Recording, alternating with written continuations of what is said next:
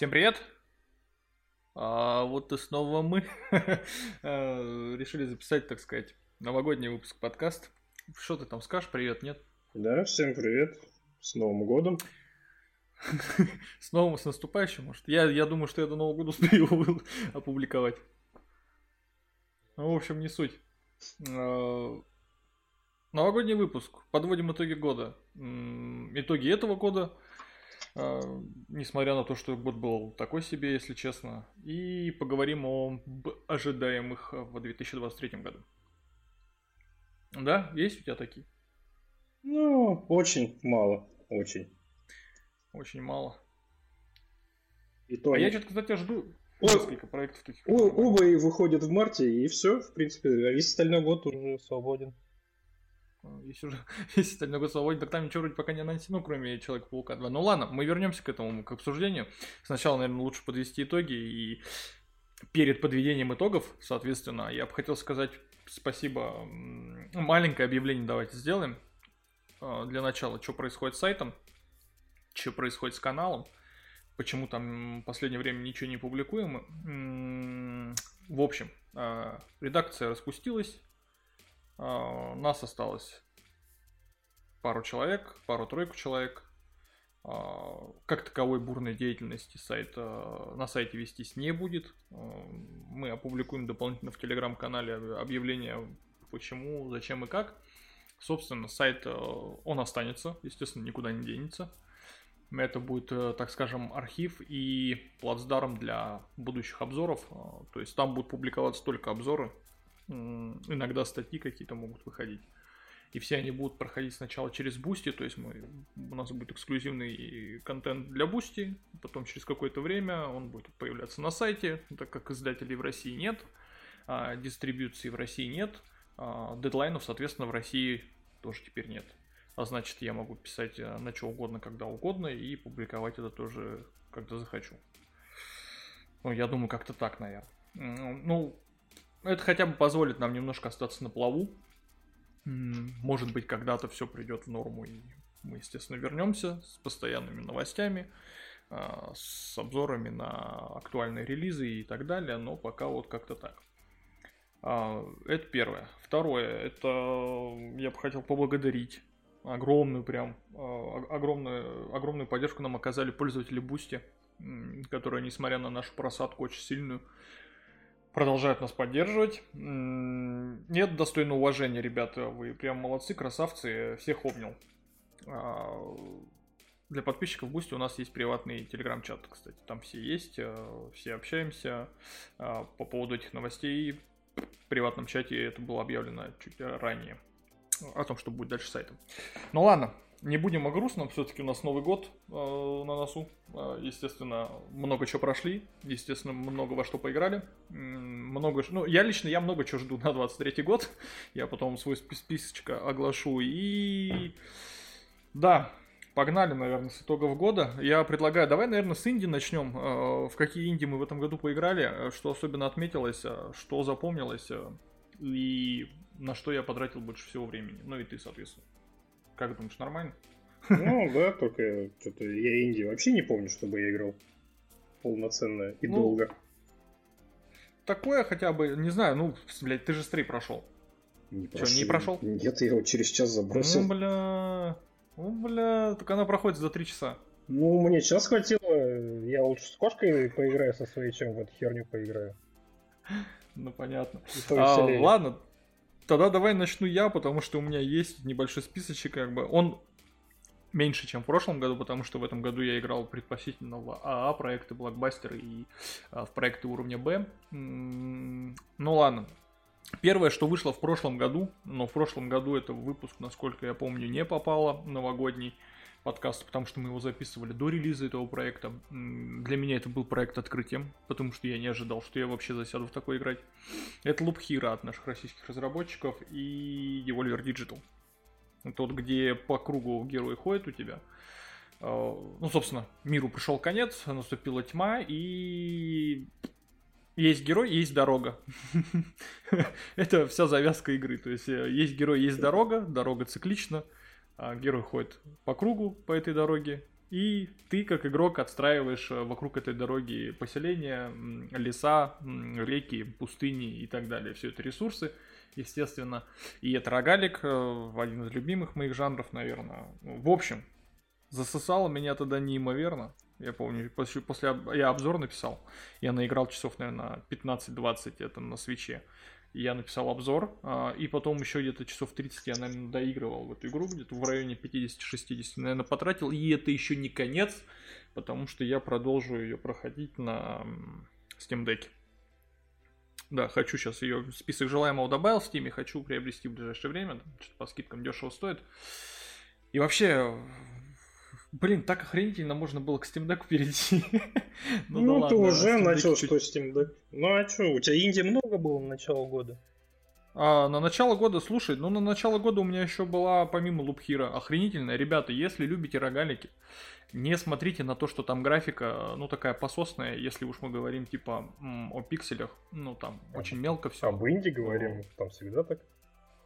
Ну, блин, есть красивые, я сейчас приведу несколько примеров красивых инди-игр с охренительной просто картинкой, но Loop Hero, если вы по какой-то причине любите рогалики, но прошли мимо Loop Hero, блять, вот потратите эти 200 рублей в Steam, без разницы, там, на Nintendo Switch она там что-то в районе 500 стоит. Попробуйте, поиграйте. Неважно, где вы живете, в Казахстане, в Турции, везде доступна игра в Steam. Да, игра везде доступна. Да, не только в Steam. Ты даже если в Польше живешь, ну как бы условно, на Nintendo Switch, ты можешь в Польше закупиться на златые кроны или как у них там, какие у них там деньги, я не помню. Златы, кроны, кто что? В Чехии кроны, кажется. Польские, короче. Но не суть. Суть, ребят, в том, что просто попробуйте, дайте игре шанс, потому что игра охренительно затягивающая, у нее достаточно инновационный геймплей, я, по крайней мере, такого не встречал, это как бы автобатлер, естественно, персонаж встречается на этой дороге с врагами, и дерется он автоматически, но то, чем он дерется, то есть какое у него будет оружие в руках, какое у него будет снаряжение, это зависит напрямую от игрока. Это уже игрок подбирает все это прямо во время игры, то есть вот герой у него шагает, какие-то предметы получает, открывает сундучки. Естественно, эти предметы можно сразу же одевать, надевать и погнал в бой. Попробуйте, классная игра. Из более-менее еще необычных игр. У меня опять рогалик. У меня вообще, блядь, знаешь, вот я посмотрел на свой список, сука, у меня одни рогалики почти. Ну, у меня хотя есть и Switch, есть там доступ ко всем играм, но не затягивает меня так на Switch играть вот в это вот все.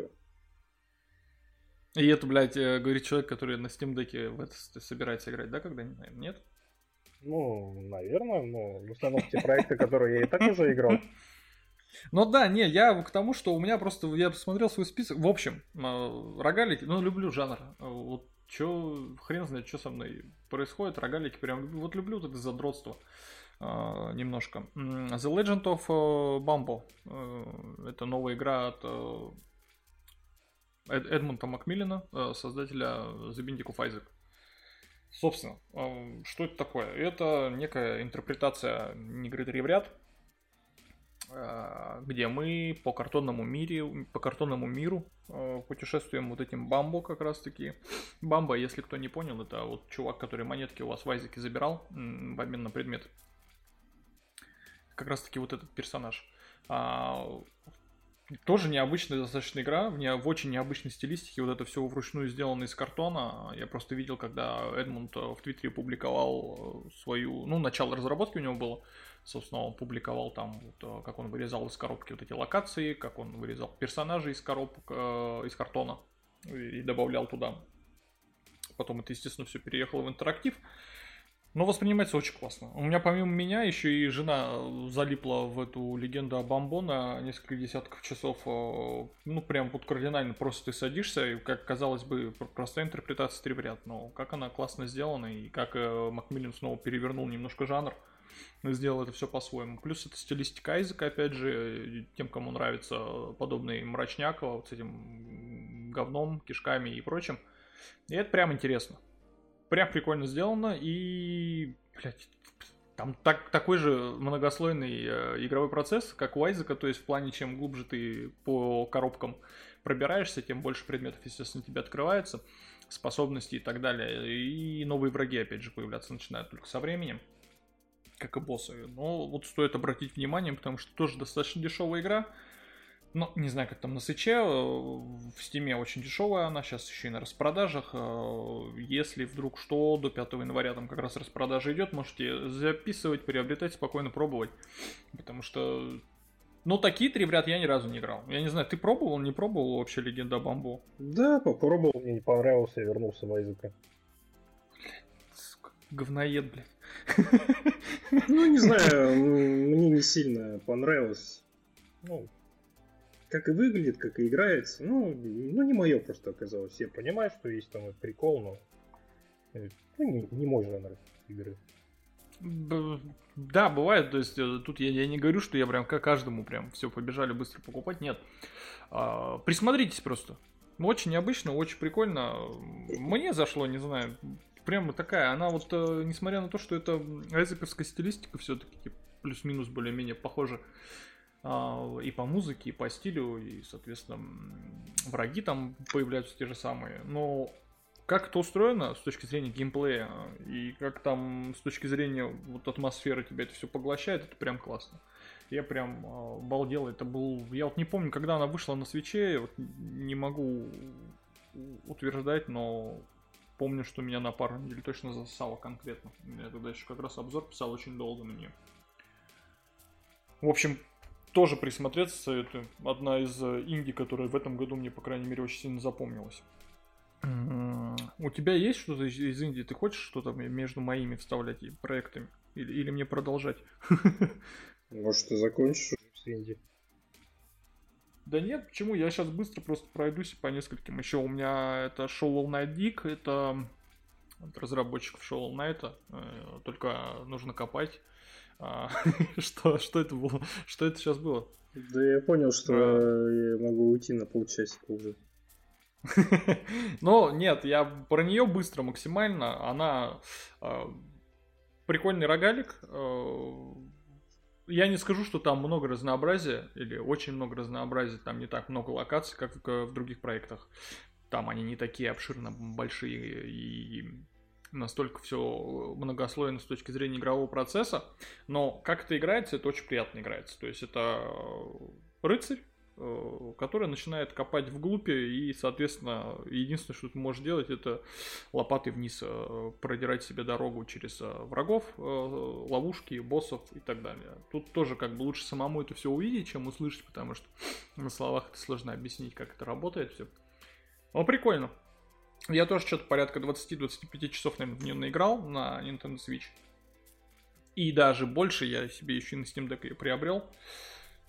Так что вот так вот. Ее тоже советую посмотреть. Из более красивых, если уж говорим о красивых инди-играх, это Rogue Legacy 2.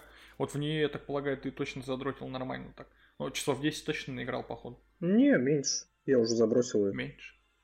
Ты уже забросил ее. Ну ладно, окей. Rogue Legacy 2 невероятно красивая, не такая душная, как первая часть, более разнообразная с точки зрения игрового процесса, потому что персонажи больше, естественно, и... Вообще они визуально просто... Они просто взяли, грубо говоря, первую часть, выкинули из нее душные элементы, сделали более-менее приятно визуально. И, собственно, у меня к первой претензии не было, чего уж говорить о второй части. Вторая была прям восхитительная, но я вот сейчас больше 10 часов у меня наиграны, и я продолжаю в нее играть. Там сейчас еще и зимний ивент стартовал, где тебе снежком все опорошило, и гирлянды, и настроение новогоднее, в общем. Если не пробовали, милости прошу, совсем недавно Nintendo Switch релизнулась, и на Steam она уже больше года была в раннем доступе, и вот у нее был тоже релиз с последними обновлениями. Так что да. Rogue Legacy 2 тоже можете себе записать, если поклонник рогаликов, очень классно. И еще красивее, которая прям, ну вот типа стилистически прям охренительная, но это Have a Nice Death.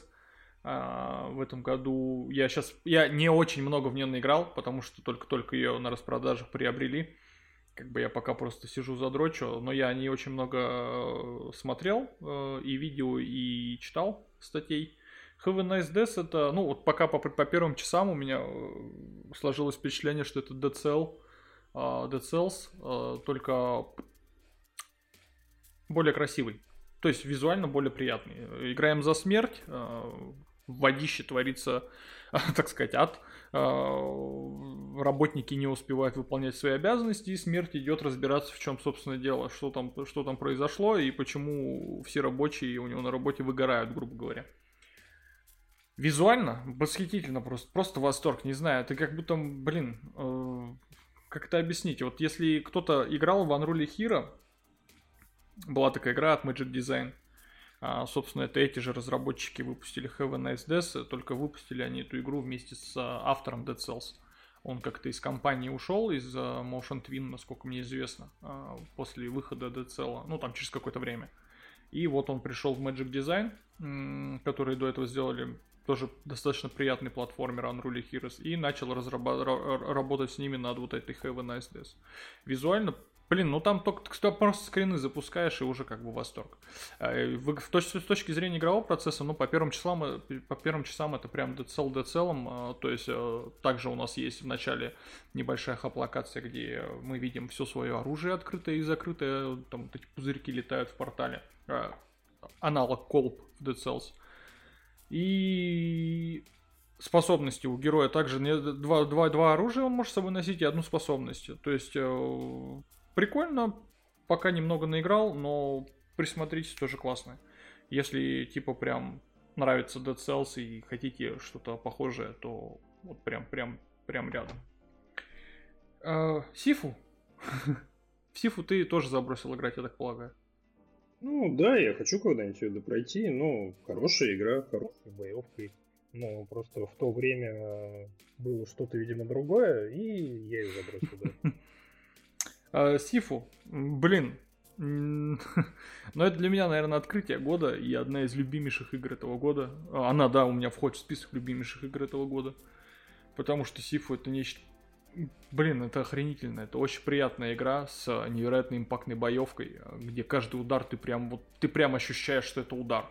Что ты прям ударил, и это прям классно, потому что, ну, вот такого мало какие проекты дарят, и я, то есть, не могу вспомнить даже, да чего уж говорить, те же файтинги не всегда дарят такой импакт, если мы говорим о каком-нибудь Mortal Kombat, допустим, 11 последнем, я в него тоже в этом году, достаточно много играл, потому что у меня второй геймпад для PlayStation 5 появился, мы играли с женой. Это с файтингами сравнивать, это такой сет, я скорее с битэмапом надо сравнивать, что к файтингам он по геймплею мало отношения имеет. Нет, я ничего не говорю, просто вот именно сам, знаешь, процесс, вот этот импакт, по сути, вот в файтинге, я так понял, мне вот этого не хватает, вот этого импакта, понимания, что ты наносишь противнику действительно урон, то есть ты делаешь противнику больно. Ты этого не ощущаешь ни в одном вот файтинге, в который, мне кажется, играл, вот я не ощущал подобного. Потому что все остальные файтинги, которые ты говоришь, они под онлайн заточены, это лишняя херня, которая отвлекает. Да. Я все понимаю, что возможно, что да, эти механики были бы там не к месту и так далее, но... как это вот сделано в Сифу, это прям, ты просто знаешь, что ты эстетическое удовольствие от этого получаешь. Вот ты понимаешь, что врагу больно, и ты получаешь от этого кайф.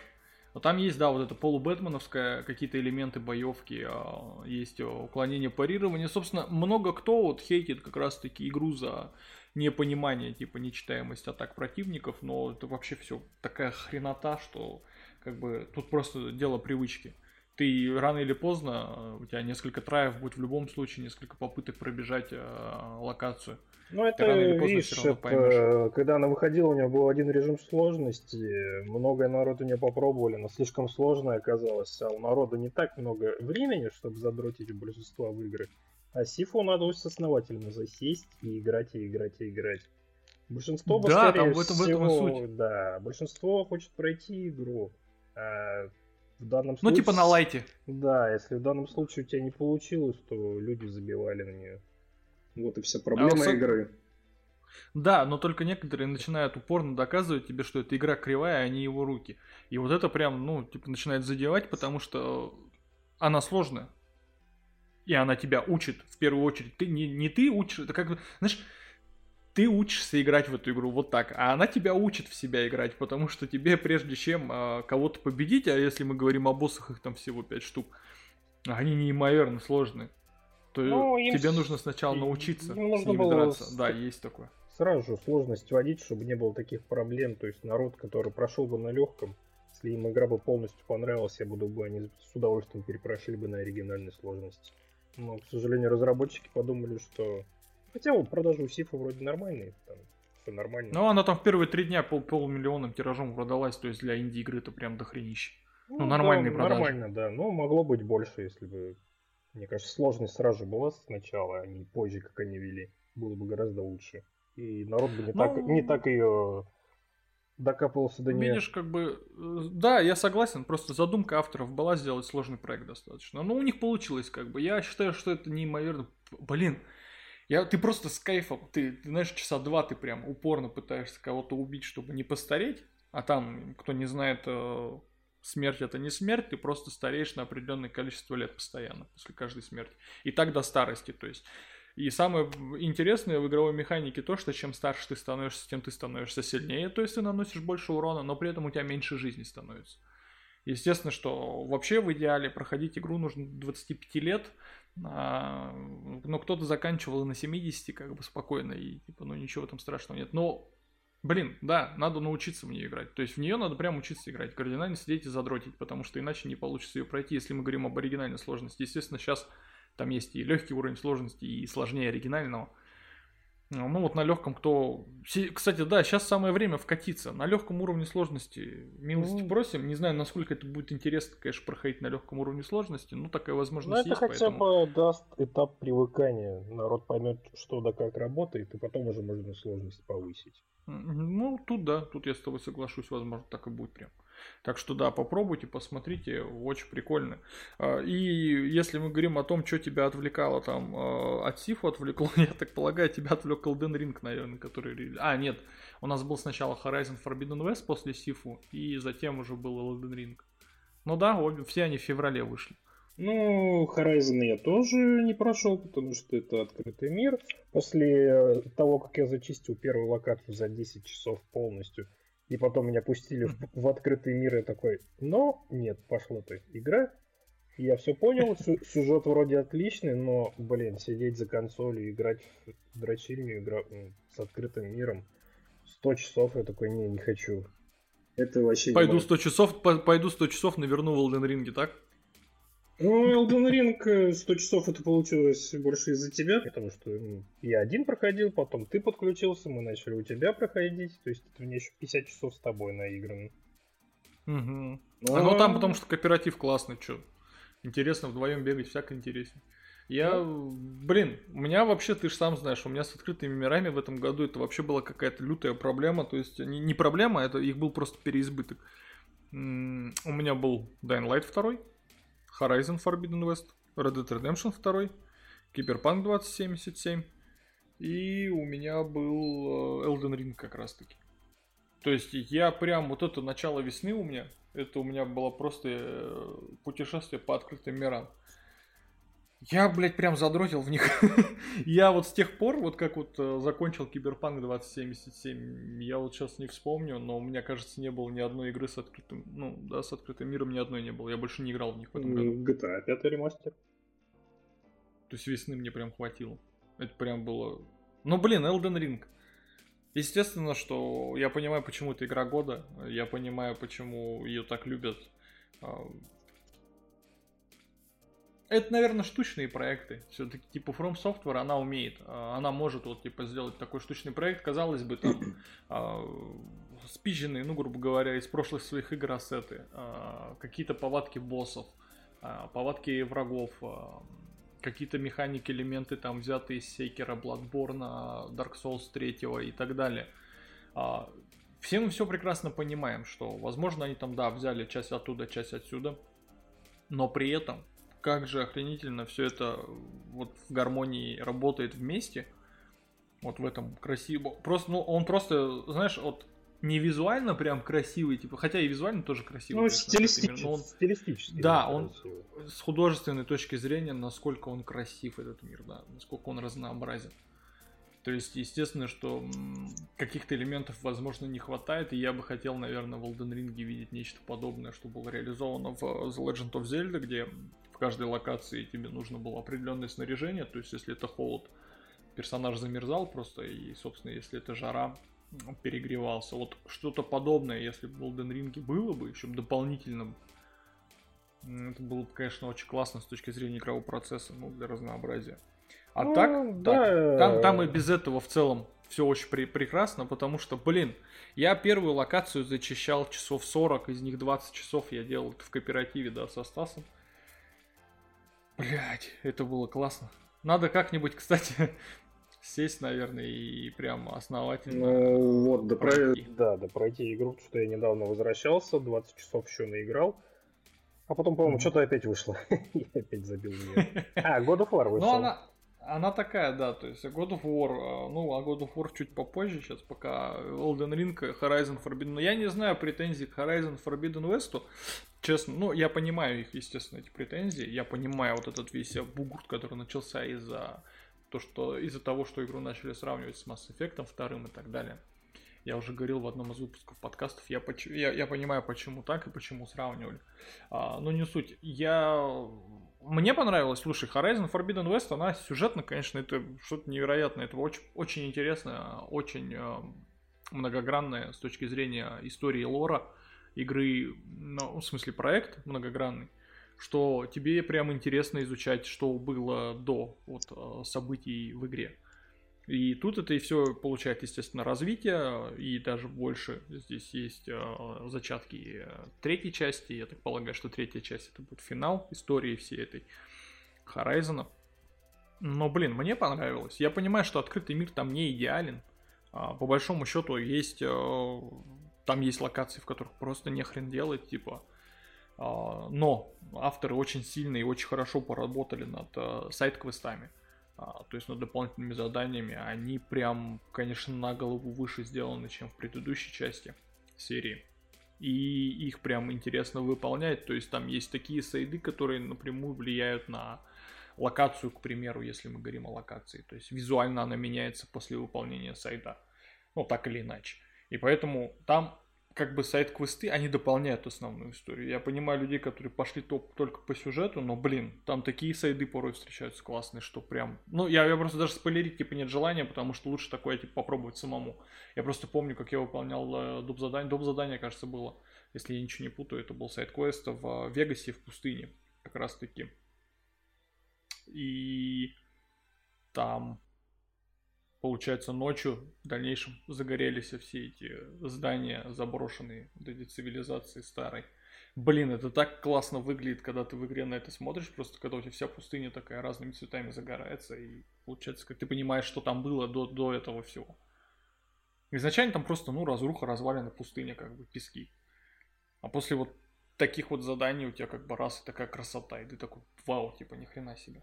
Но они очень сильно поработали. И над анимацией они очень хорошо поработали, потому что анимация прям лицевая стала в разы лучше. В Horizon она такая более пластиковая, здесь она более живая стала. И герои начали отыгрывать, а не просто говорить. Что они исправили, это паркур. Что? Паркур они совсем не исправили, он такой же остался однокнопочный, убогий и скучный. Да. Паркур местами, он такой душноватый. Из таких проектов, знаешь, я об этом говорил уже, это проекты, паркур из проектов 2012-2013 годов, это Enslaved как раз-таки были, первые части Uncharted, такой однокнопочный, да, то есть там особого мата не надо, там даже маршрут за тебя прокладывает визор, если тебе там, да. Не знаю. Кстати, про паркур, Drainlight 2, тогда уж сразу. Drainlight 2, да. Восхитительный паркур. Игра с открытым миром, с открытым... паркур, чтобы получить доступ к паркуру полноценному, тебе нужно сначала пол-игры пройти, чтобы у тебя открыть большинство способностей. Да, все так. Но есть и плюс в этой игре, то что я спокойно прошел игру, не изучая открытый мир. То есть я просто шел по сюжету, и в принципе я все открыл и остался доволен игрой, потому что не знаю, сколько она там, часов 20 отняла у меня. Хотя здесь есть открытый мир, где можно выполнять всякие активности. Но это не обязательно. То есть игра дает такую возможность забить на весь мир и просто идти по сюжету. И при этом ты посмотришь большую часть этого мира саму, играя по сюжету. То есть там так все правильно составлено, что ты как бы, ты все равно увидишь все красоты этого мира. И да, естественно, что дополнительные задания там особо, да, их не надо выполнять. Я как бы тоже на них хрен так подзабивал конкретно. Там, может, парочку выполнил буквально, знаешь, таких активностей. Типа там, блядь, у меня пацан пропал, иди поищи его, он там пошел на водонапорную башню, блядь. Вот ты идешь за этим пацаном на эту водонапорную башню. Самые достаточно примитивные квесты. Но, блин, вот инерция от передвижения персонажа по городу, когда у тебя, да, прокачано большинство способностей и открыто большинство, так скажем, интерактивных элементов в этом открытом мире, там есть такие интерактивные элементы, как воздушные подушки там и прочее, вот когда вот это у тебя в большинстве своем открыто, как же охренительно передвигаться по городу, ты просто можешь кайфовать от того, как персонаж бегает по городу, блядь. Да. Я просто от этого наслаждался. Да, так... Поэтому в нее... А? Да, поэтому она мне и понравилась, потому что она дает тебе сюжет, она тебе дает веселый геймплей, который тебя не наскучивает до самого конца игры. Идеальная продолжительность. И тебе не заставляет ничего лишнего делать. Хочешь делать, вот насчет продолжительности, делать. Да, согласен. Она прям нормальная. Там, конечно, куцый сюжет достаточно, то есть он там порепанный.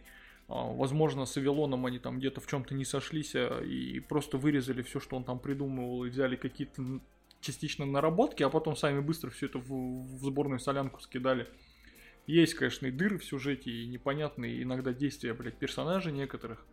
Но это все нивелируется, да, офигительным паркуром, и я надеюсь, что они Dying Light продолжат развивать так же, как первую часть, то есть там и сколько, 5 лет поддерживали, я помню, первую часть различными дополнениями, ивентами и так далее. Да, я думаю, года через 4 можно в нее вернуться и как новую игру опять пройти ее. Да, я тоже так думаю, что да, там и все DLC добавят и так далее, конечно, то есть в Dying Light 2 я еще тоже вернусь, и я думаю, что через какое-то время. Следующий проект в этом году, что у нас еще было, помимо Elden Ring и Horizon. Ну, Elden Ring, тут, блядь, все сказано. Она игра года, как бы, да. Ну, можно про... Что? Ремастеры да ремейки всякие. А что у нас было, слушай, в этом году? Я что-то вообще себе ремастеры и ремейки никакие не добавил. Alan Wake второй был, я помню, да? Да, Alan Wake был порт под новые консоли Resident Evil 3 частей, плюс 8, а 4 даже частей получается, то есть они почти все прошлое поколение перевыпустили для консоли следующего поколения, текущего поколения. То есть хорошие порты, хорошо работают, а у 8... Расскажи нам про 8 от третьего лица, что там? Я так не попробовал, кстати, я, блядь, ты мне сейчас напомнил, я вспомнил, что у нас есть купленное дополнение. Ну, как бы игра все равно заточена под первое лицо, то есть это видно, то есть там и страшные моменты, но все это теряется, не заточена игра под третье лицо. Ну, то есть я с удовольствием перепрошу, потому что я знаю, но если первое прохождение, то только от первого лица, как игра изначально задумывалась. Потому что там много косяков есть. Вот это что. Да там и часть ролика все равно переходит от первого лица. Все это. Ну такое. Это чисто бонус к дополнению, которое вышло к 8, которое оказалось полная параша. Дополнение совсем плохое, да? Да, она вообще ничего не меняет. Ты запускаешь его, и к концу дополнения ты оказываешься в том же моменте, в котором закончилась 8. То есть. Это. Блин, это должно было выйти через полгода после выхода 8. А не сейчас. Сколько? 2 года прошло? Почти. Наверное. Ну, пом-пом-пом. Прошлой весной она выходила.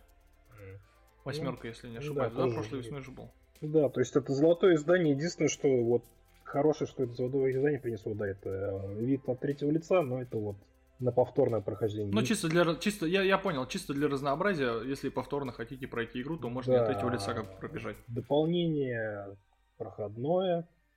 По тем же самым локациям за дочь. Alan Wake 2. Ой, это же анонс был. Alan Wake ремастер. Да. Те как? Нормально, старая игра, весело задал пройти, когда в нее 10 лет уже не играл.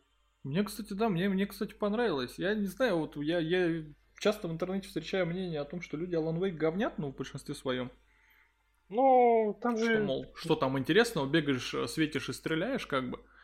Но какая там атмосфера, блядь, вот этого леса, самой истории. Сама игра классная, и все, просто сам ремастер, как бы, в принципе, мало что изменил. Но он условный. Да, то есть там в роликах... Он условный. Допустим, в роликах там сильно видно, что как будто героев вклеили новые модельки в старые ролики. Они выглядят выделяющиеся на фоне роликов. Странно это, короче, выглядит непонятно. Может быть, мне так показалось. Ну, а так, ремастер, ну, сильно его покупать. Если вы играли в оригинал недавно, то ремастер не имеет смысла покупать точно заново. Ну как, слушай, я вот играл в оригинал, и я взял ремастер, да потому что ремастер дешевый был. Он же вообще стоил что-то какие-то копейки за PlayStation 5 версию, там что-то 1700 или... Да, это в русском регионе сразу же там дешево было, в принципе. 1700, да, было всего, выходило нам. Я аж помню, что он что-то дешевый какой-то. Но, блин, я не знаю, Alan Wake это вообще проект Remedy, у меня одни из любимейших проектов, но Alan Wake это прям вообще в сердечке на всю жизнь, мне кажется. Не знаю, какие до него там могут быть доебы, мне прям все нравится. Вот хоть убей, блядь, и вообще минусов не вижу. Понимаю, что кому-то может не понравиться, но не мне, мне прям вообще восторг. Все равно просто играю иногда сильно душнит своим фонариком. Вот это... Иногда, если ты залпом проходишь что-то игру, тебя начинает прям иногда бесить ситуация, что тебе надо фонариком светить, потом стрелять. Ну это... А, слушай, я вот сейчас вспомнил, я Alan Wake, походу, блять, раз 5 проходил или 6. Я же еще оригинал проходил на Xbox 360. Пару раз. Потом я прошел на ПК. Еще пару раз. И сейчас вот ремастер прошел на PlayStation 5.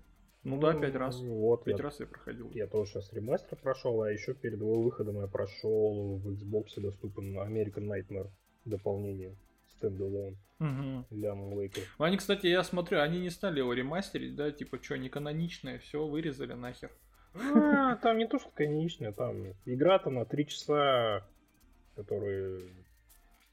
Каждый час у тебя происходит петля времени, ты откидываешься назад. Ну, то есть там сюжета почти нет, это просто... А я проходил его на ПК, я помню. Ну да, это просто шутерок такой. То есть по геймплею получше получается, там и фонарик у тебя быстрее работает, там и дают супер фонарики всякие. Ну то есть это вот прямо дополнялка для онлайна. Ну, бесплатное дополнение к игре, я бы раздавал ее так. То есть смысла в нее сейчас играть вообще никакого нету. Кроме хорошей музыки, хорошей игры актеров, наверное.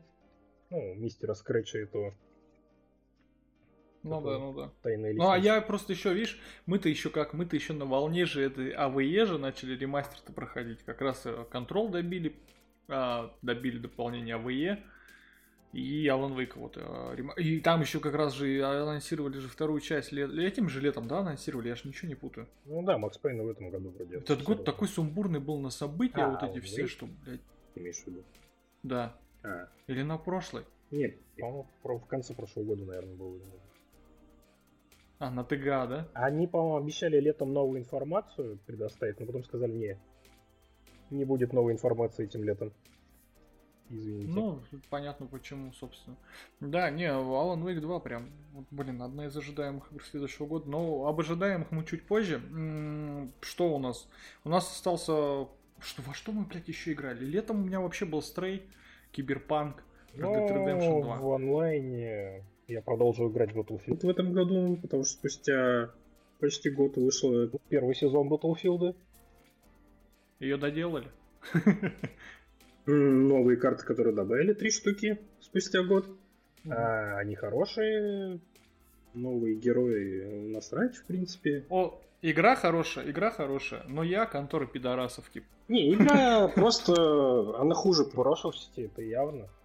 Но она все равно затягивает. Если вы любите Battlefield, вам понравится. Но если вы сильно любите Battlefield, вы его изненавидите, потому что там слишком она отличается от прошлых частей без системы классов, которые, в принципе, сейчас должны добавить. И вроде бы как на следующий год еще как минимум 2 сезона сказали, что будет. То есть они, что странно для EA, они не забросили игру. То есть обычно Battlefield, если у него шло что-то не так, то 4 сезона и все, мы забили на игру. Так было последний раз с Battlefield 5. Они там что-то наобещали, забили, не доделали, и все. Извините, мы занимаемся следующей частью. А сейчас они полномерно обновляют, добавляют, и сейчас должны классы появиться в игре. То есть они убирают вот этих специалистов и возвращаются... Ну и делают, возвращают все как было, типа. Да, то есть Зампелла, видимо, старается имидж батлы все-таки вернуть в прежнее русло. Ну вот, если кто-то и может, то, мне кажется, только Зампелла может в натуре обратно все это вернуть, как бы сделать все это нормально, красиво, только нужно время, естественно. Вообще, я бы главой ЕА бы сделал Зампеллу, тогда бы она, может быть, нормальной бы конторой бы стала бы. Ну, просто специализировалась бы на шутанах и приключениях, как бы, все. Потому что, ну, они сейчас вот вроде как начали выпускать более-менее нормальные проекты, типа NFS, вроде как последняя неплохая. Но, опять же, что там... мимо нее как-то все прошли вообще, да, я так полагаю? Нет, это... Она вроде как по метакритику, она вроде как самая высокооцененная от пользователей стала за последние, там, 10 лет серии. Но серия что-то сама как-то по себе скукожилась. И я сейчас делает ставку в основном, это вот FIFA у нее, что у нее там, FIFA тут продается. В ЛФС за рубежом все отлично, игру все любят, всем нравится стилистика, всем нравится музыка. Угу.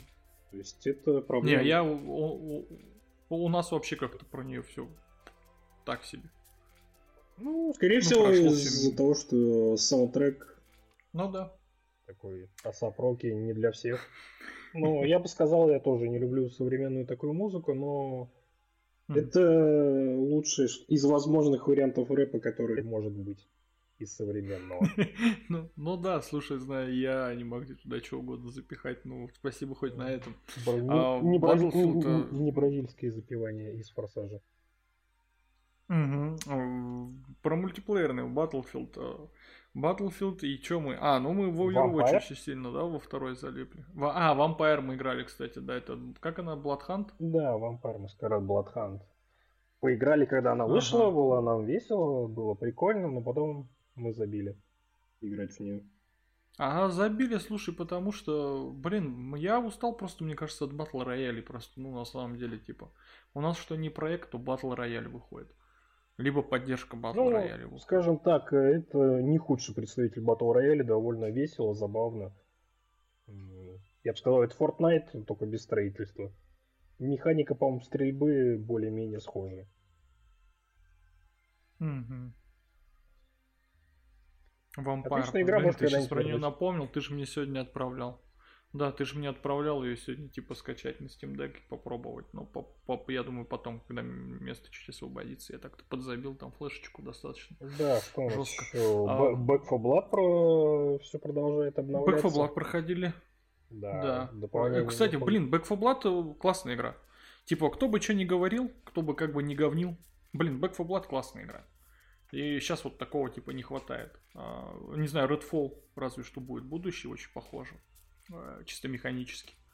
Вот ее тоже я ожидаю, Redfall, и посмотрим, что из этого выйдет. Back 4 Blood, да, продолжает обновляться, продолжают DLC-шечки выходить. Стас вообще у нас может в одного, блядь, пойти в Back 4 Blood поиграть, да? Ну, что мне делать?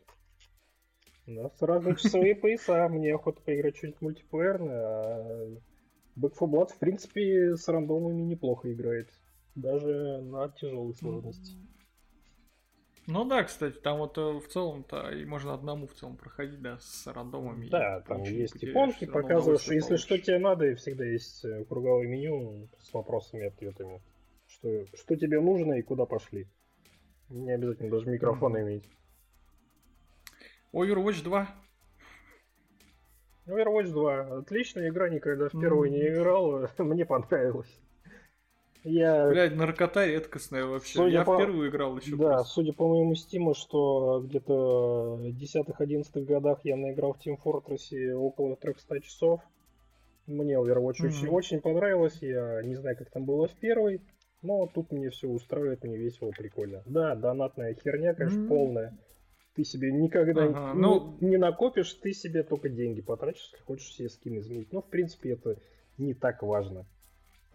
Да, слушай, я вообще так понял, вот ты на этот боевой пропуск никогда, блядь, не насобираешь 100%, типа, я не знаю, я играю в Overwatch 2, мы со Стасом играем уже хреново тучу часов, мне, блядь, ни одной золотой монетки, я не знаю, как они там за какие-то испытания даются как-то, блядь. Ну нет, ну испытания двелики, у меня-то есть, у меня 80 этих рублей местных, но это, там один скин 1900 стоит, у меня 80 за 2 месяца.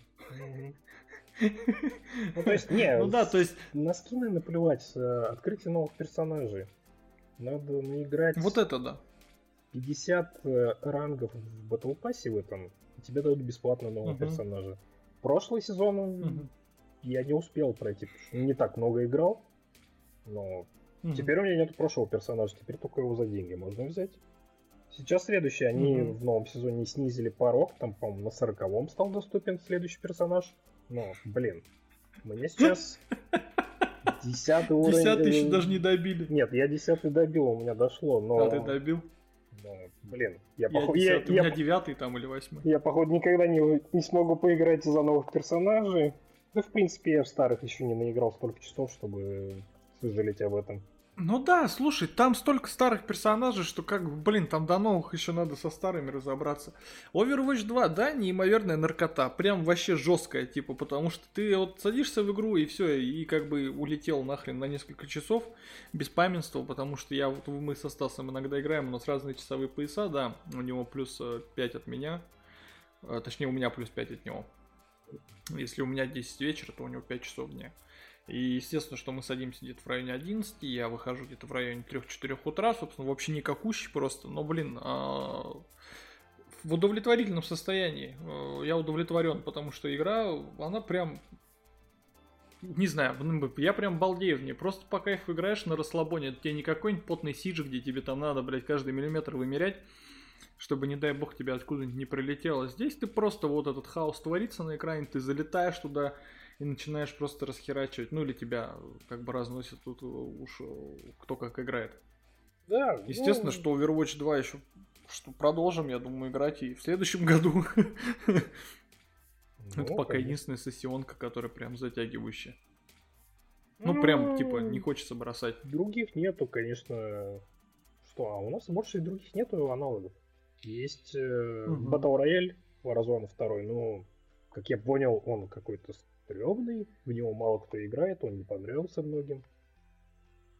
То есть на него забыл. А и, блин, как бы я не был зол на Blizzard, да, блин, ну да, Overwatch... Они хорошо, что они сделали ее бесплатной, типа, блядь, за деньги, если бы я взял, меня бы, конечно, наверное, бугуртило бы что-то. Ну, потому что я в первую играл. Ты в первую... А изменений как бы со второй не очень много. И самое прикольное, что помимо того, что изменений как бы не так много по сравнению с первой, ну там где-то освещение поменяли, они даже поленились, блядь, старые скины переделать типа под новую графику. То есть ты старый скин надеваешь на персонажа, и он у тебя выглядит как говно, типа. Хотя у меня там легендарные скины есть, типа, например, на некоторых персонажей с первой части. Естественно, спасибо за то, что прогресс Nintendo Switch можно было перенести на PlayStation 5. За это прям отдельная благодарность, что я и сделал. И все мои скины туда переехали. И вот сейчас, если я выбираю скин из первой части, то он выглядит как, ну, говнище, ведь мыльное, на персонаже. Хотя сама игра вроде как бы четкая, и у тебя такой диссонанс некий вызывает. Вот они вот ленивые жопы в этом плане. А еще они ленивые жопы в том, что они взяли и вырезали лутбоксы, как раз таки, которые, из которых ты мог получить хоть что-то, когда-то, выполняя ивенты и дейлики, и участвуя вот в их ивентах, которые у них проходят, типа вот Хэллоуин, там зимний ивент сейчас идет. Раньше за прохождение этих ивентов тебе давали там некоторый набор лутбоксов, там не один ящик мог быть, а несколько. Собственно, в них вылетали эти эмоции, персонажи, там стикеры, наклейки профиля, вот эти ярлыки, скины, опять же.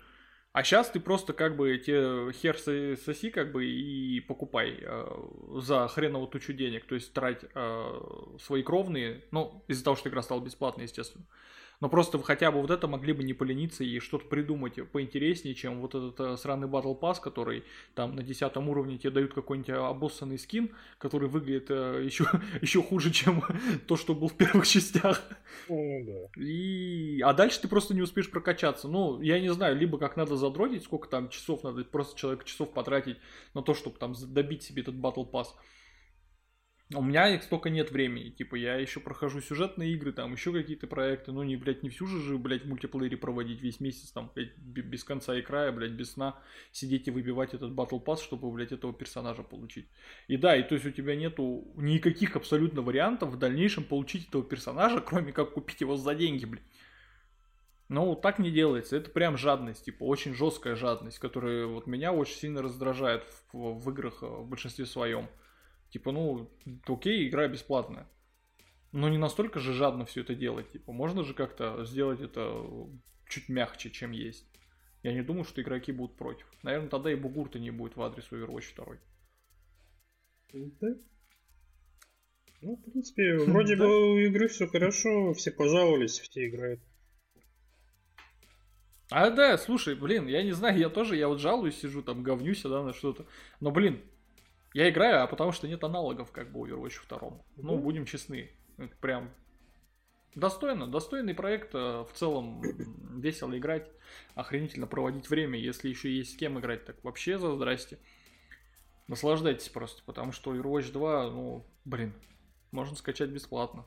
Это как, знаешь, это типа, да, бесплатно, как бы, и говно с лопат нормально. Ну, в игровой индустрии, поэтому здесь наслаждаемся. Здесь говно посыпано всякими блестяшками, уже не так плохо. Ну, да, да, визуально хотя бы приятнее. Визуально прям приятнее. Что у нас? А у меня открытие этого года еще один проект, который заговнили очень сильно. Это The Callisto Protocol. Протокол Калиста. Что? Где как игра вообще? Отличная игра. Очень. Точнее, я бы сказал так. Мне игра очень понравилась, мне очень зашло, но я понимаю все претензии к игре, что у нее просто до жопы проблем. Кому-то может боевка не зайти. Кому-то сюжет может не зайти. Ну, конечно, сюжет, конечно, такой себе, но вкупе совсем вместе мне понравилось. Но если разбирать каждую деталь по отдельности, то очень спорный проект, но мне легло на душу этот проект, мне понравился. Жду дополнения, я рад. Угу. Ну, либо продолжение. Ну... Потому что я сразу сказал, что мне вот, да, несмотря на все минусы игры, если ее разбирать по полкам, то их там очень до хрена, естественно. А эти вечные переходы, блядь, между ущельями, это вечные вентиляционные отверстия. Меня больше раздражало это сохранение. Перед магазином. Тебя... перед магазином, да. Да, ты только затарился, все продал, потом следующая локация. Что-то не так пошло, ты захотел перезапуститься, либо тебя убили, перезапускаешь, ты опять перед магазином такой. И опять все. Смотришь анимации... И опять втаривайся. Смотришь анимации создания оружия повторные. Ну, сейчас не знаю, может, почти что-то и поправили. Про чекпоинт вроде ничего не говорили, может. Хотя бы анимацию ускорили. Как минимум, анимацию лечения ускорили раза в два. И анимацию смерти можно скипнуть теперь. Они тоже были достаточно долгие. Но, слушайте, вот да, несмотря на все эти проебы как бы разработчиков, да, где-то, возможно, лень разработчиков и авторов игры, несмотря на вот этот скудный сюжет, достаточно примитивный, который как бы, ну, раскрывается... Ну, типа ты понимаешь, он предсказуем, ты просто понимаешь, что происходит как бы на первых часах игры.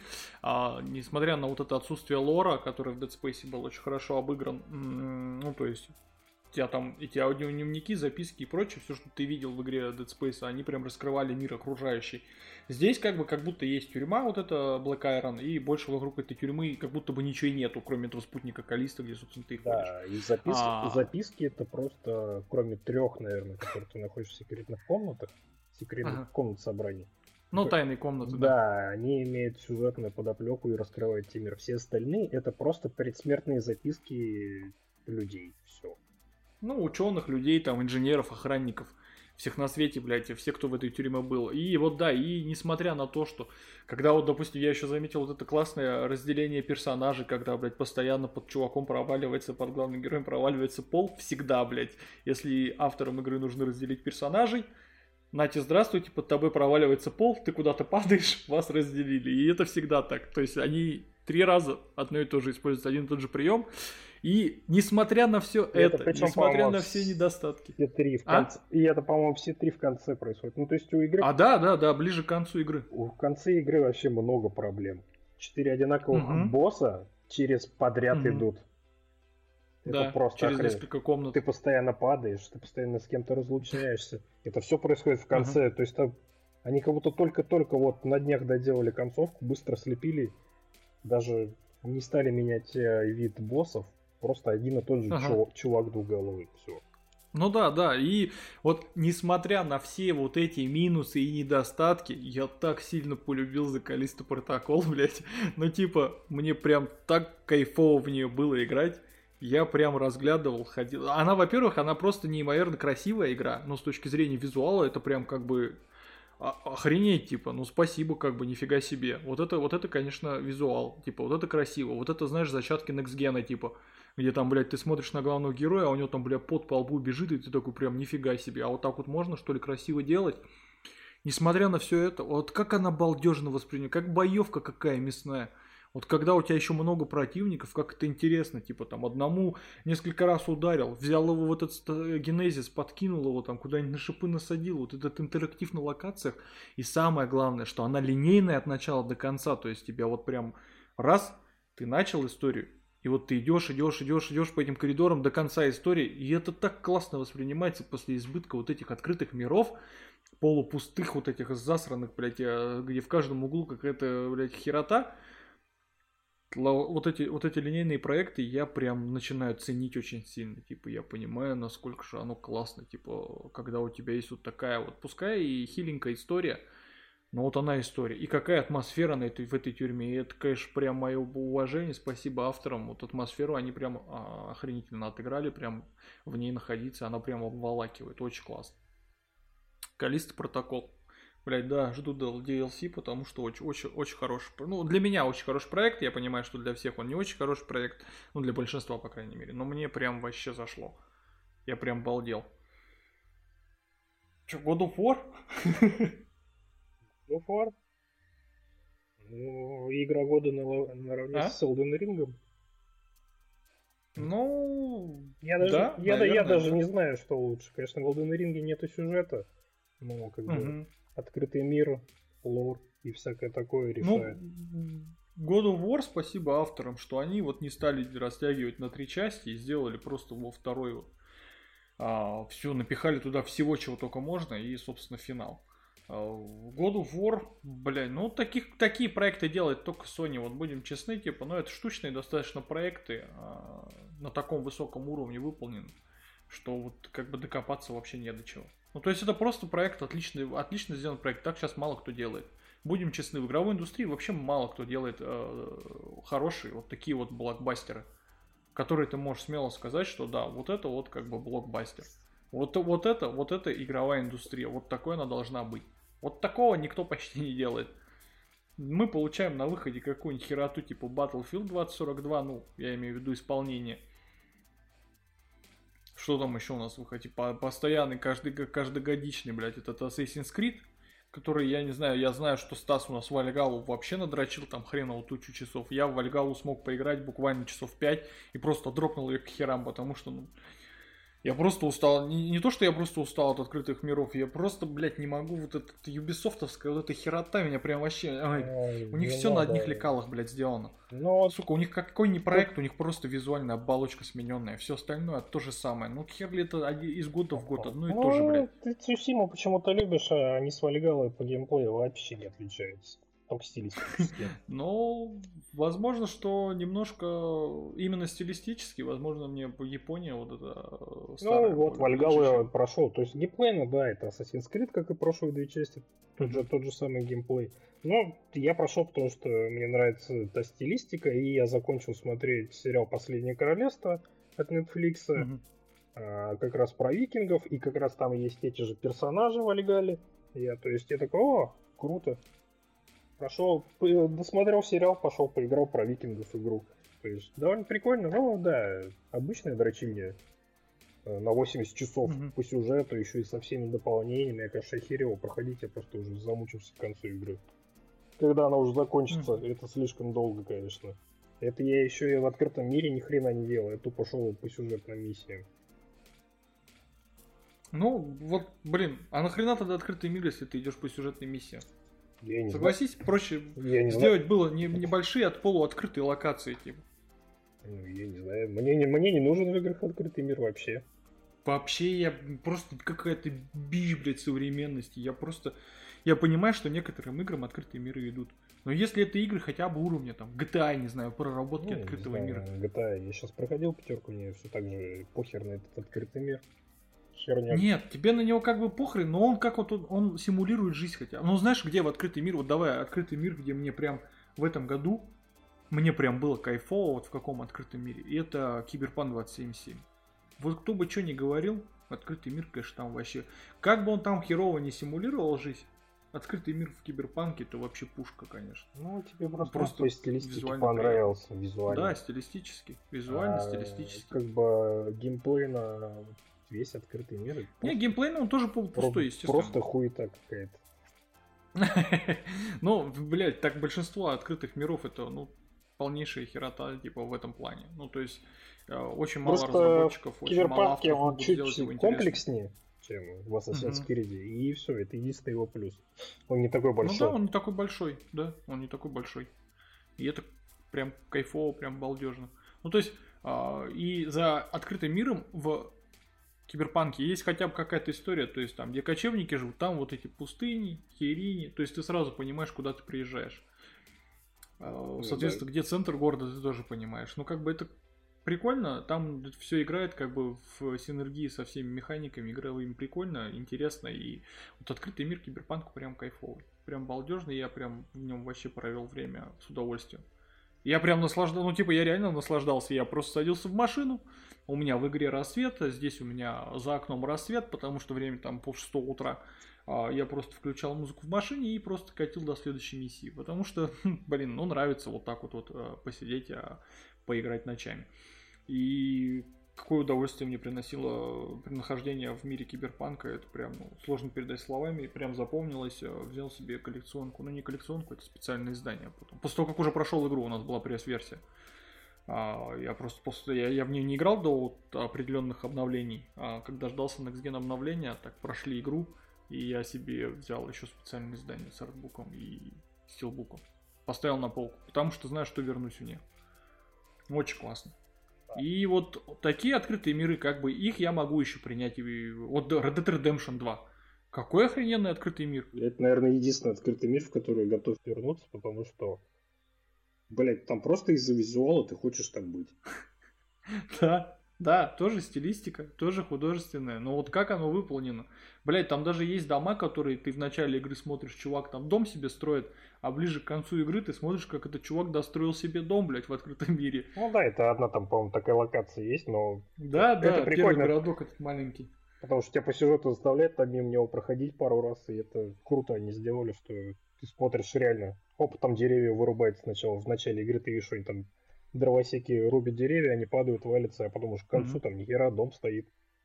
Да, да, вот оно, это все симуляция жизни. И вот когда открытый мир подобного рода, даже заскриптованные моменты какие-то вот такие определенные в этом открытом мире есть, ты начинаешь в него чуточку верить, в этот открытый мир. И вот Red Dead Redemption 2 у меня фаворит с открытым миром игра. И Киберпанк 2077. Вот эти, в этом году, вот эти два мира, я просто в этом году, кто не знал, я Red Dead Redemption 2 я впервые проходил. От начала до конца прям на PlayStation 5, там, правда, обновлений никаких не было, но там очень приятные эти 30 кадров в секунду, они прям, ну, видимо, у них между кадрами нету провалов, и поэтому они прям максимально плавненькие, прям приятные, прям с наслаждением прошел. И вот в этих, вот если ты делаешь как автор вот подобный открытый мир, тогда к тебе вообще никаких претензий. Но когда ты делаешь открытый мир, типа как в Halo Infinite, блядь, или там в очередной части Far Cry, или в очередной части Assassin's Creed, или да чего уж греха таить в том же Horizon, ну я чисто, мне типа не очень интересно был открытый мир в Horizon, мне больше вот сюжет и в целом игровые механики, как они допилили, очень классно сделали. То есть вот если ты такой делаешь открытый мир, то такой открытый мир нафиг не нужен. Лучше сделай линейную игру, крепкую, красивую, на 3... Вот, блядь, авторы God of War Ragnarök сделали полуоткрытые локации, да, вот как и авторы The Last of Us 2. Небольшие открытые локации, где есть место доп... Ну, вот если мы говорим о God of War Ragnarök, то есть место дополнительным заданиям, там, сайдам каким-то, да, каким-то активностям, но при этом мир не открытый. Он как бы условно открытый, ты между мирами перемещаешься. То есть и миры, они достаточно компактные. Ну, да, это... И вот в этом кайф. Да, мне всегда такие игры больше нравились. Как это, я не знаю, откуда, с Vampire Masquerade первого, как началось, это одна из моих любимейших игр тех лет. Было, сколько там, 4 локации города, там, Чайнатаун, Мидтаун. Вот, там было маленькие локации, ты их знал наизусть, ты знал, куда тебе идти, тебе было интересно. Конечно, багованное все к хуям не работает, но, блядь, интересно. Еще, ну, да, вот еще может Deus Ex тот же. Да, Deus Ex, вот он наследует от Москвы. Ну, конечно, он от Deus Ex его наследует, но как-то первый Deus Ex мимо меня прошел. Ну, просто вот такие вот небольшие, много небольших полуоткрытых локаций. Вот тогда тебе становится интересно. Да, там еще если элементы Metroidvania какие-нибудь накрутишь. Или если мы говорим о Deus Ex, там много разных вариаций проникновения там в то или иное место. Тот же Dishonored, допустим, очень неплохо с этим играется. То вот такие проекты, они вот имеют место быть, такие проекты я люблю, да. Вот открытые миры, вот, блядь, тупая трата сил разработчиков, мне кажется, на создание. Знаешь, 70% игроков, будем честны, просто к херам пропустят вообще все, что ты там заготовил, блядь. Вот где-нибудь там, блядь, на краю мира ты там оставил какую-нибудь пасхалочку, как вот в Horizon и Excalibur, там я нашел Forbidden West, который в камне, меч в камне был. Я вот его нашел, блядь, как-то чисто случайно, да, и я вот понимаю, что 70-80% человек просто его к херам пропустит и дальше пойдет, как бы даже не заметит. И вот то, что Excalibur делает в Калифорнии. Я не знаю, вот то, что ты потратил вот на это силы, добавив вот эту, да, пасхалочку небольшую, как бы она вообще роли, типа, никакой не играет. Потому что, типа, это... Ну да, открытые миры зло. Да, похрену всем. Всем похрену, все идут просто по сюжету, там, ну, сайт-квесты там, типа, какие-то выполняют, но это прям максимум. Еще про God of War. Актеры отлично играют, постановка роликов отличная. Продолжение про Артрея, пожалуйста, не надо, не хочу, он мне не нравится. И, сука, верните масштаб. Меня прям к концу игры God of War, вот это единственное, что меня расстроило, нету прежнего масштаба. То есть там идет война, окончание войны, но там у тебя на фоне три бомжа пиздятся друг с другом за бутылку водки. Такой, блять, ну что, в Асгарде вот этого все? Никаких битв титанов. Одна есть на фоне, и это все. Угу. И... А я понял, почему. А ты в этом не участвуешь. Кратос, который всех нахуй разрывал пополам титанов, богов. Все, здесь он с драугами. Пизды получает от них, и все, это все, тролль. Не, слушай, вот несмотря на вот это, есть такое, да, что там в конце, ну, я когда проходил, я вообще внимания не обратил, для меня творящийся на горизонте, типа, ну, как бы, ну, масштабненько так-то там, и ну, я не буду сильно спойлерить, конечно, мало ли, там, что-то еще не прошло. Это вот на фоне, на далеком фоне. Да, на далеком фоне ты все равно видишь, что такой-то масштаб. Масштаб, а перед тобой рядом находится три бомжа. А перед тобой рядом ты пиздишься там с некоторыми, ну, бомжами, блядь, деревенскими, если уж на то пошло. Но, естественно, что финальная схватка, она как бы хорошая, классная, мне прям понравилась. Ну, тоже не сказать, что хорошая, на тех же самых локациях могло бы быть и поэпичнее. Эпика, ну, то, что когда Артреем, типа, Артреем, да, ты там, Атреем ты там был. Да, то есть локация-то как бы просто круглая арена, да и все, ничего такого нет в ней. Но, что меня порадовало в God of War Ragnarök, это исправленная боевка после первой части, вот она там немножко ватненькая была такая, ну, то есть, чтобы она была не ватной, тебе нужно было почти всю игру пройти и открыть все приемы. Здесь тебе, опять же, нужно открывать приемы, но сама боевка стала более динамичная за счет, во-первых, увеличившегося количества оружия у Кратоса, а во-вторых, из-за смены персонажей, как раз таки, типа, когда тебе за Атрея дают поиграть. Прям боевка такая динамичная, быстрая достаточно. То есть, ну, я прям удовольствие... Я не знаю, она разгоняется, игра. Я понимаю, что для некоторых игроков это, возможно, что-то фатальное, что-то критичное. Что игра разгоняется там несколько первых часов. Но, естественно, что авторам нужно экспозицию открыть на персонажа. Ну, то есть, показать тебе, ну, конечно, экспозицию, вначале... открыть персонажа тебе, раскрыть перед ними, что с ними происходит за это время. Вначале... Что произошло с Атреем, Кратосом и так далее. Просто ужасные эпизоды начала игры. Убийство животных 3 подряд. Ты такой, бля, вы чё, по-другому слезу не можете вытянуть из человека? Я понимаю, что если там ёбнули рандомного человека, всем было насрать. А тут вы животных, блядь, убиваете, и ты такой сразу... Ну чё, блядь? А нет, слушай, кстати... Чё началось-то? 10 минут начало игры, мне уже плохо на душе, блядь. Подожди, вот с этими животными, кстати, это сюжетно, кстати, обосновано, потому что сюжетно обосновывается смерть Фенрира, волка Атрея, в дальнейшем. Это, кстати, не очень хуёво так раскрывается, очень классно раскрывается. Я прям такой, типа, блядь, а правда, а было же дело. Битва с Мишкой, А тоже сюжетно обыграно и раскрывается в дальнейшем. Ну, кстати, нет, медвежат так не показали, что куда делись. А вот с медвежатами, да, вот единственное, что с маленькими медвежатами непонятно, что вот это единственный, типа, такой жалостливый момент, где просто показали, ну, что вот сдохли они. Ну да, скорее всего, типа, Фимбл Винтер забрал и их.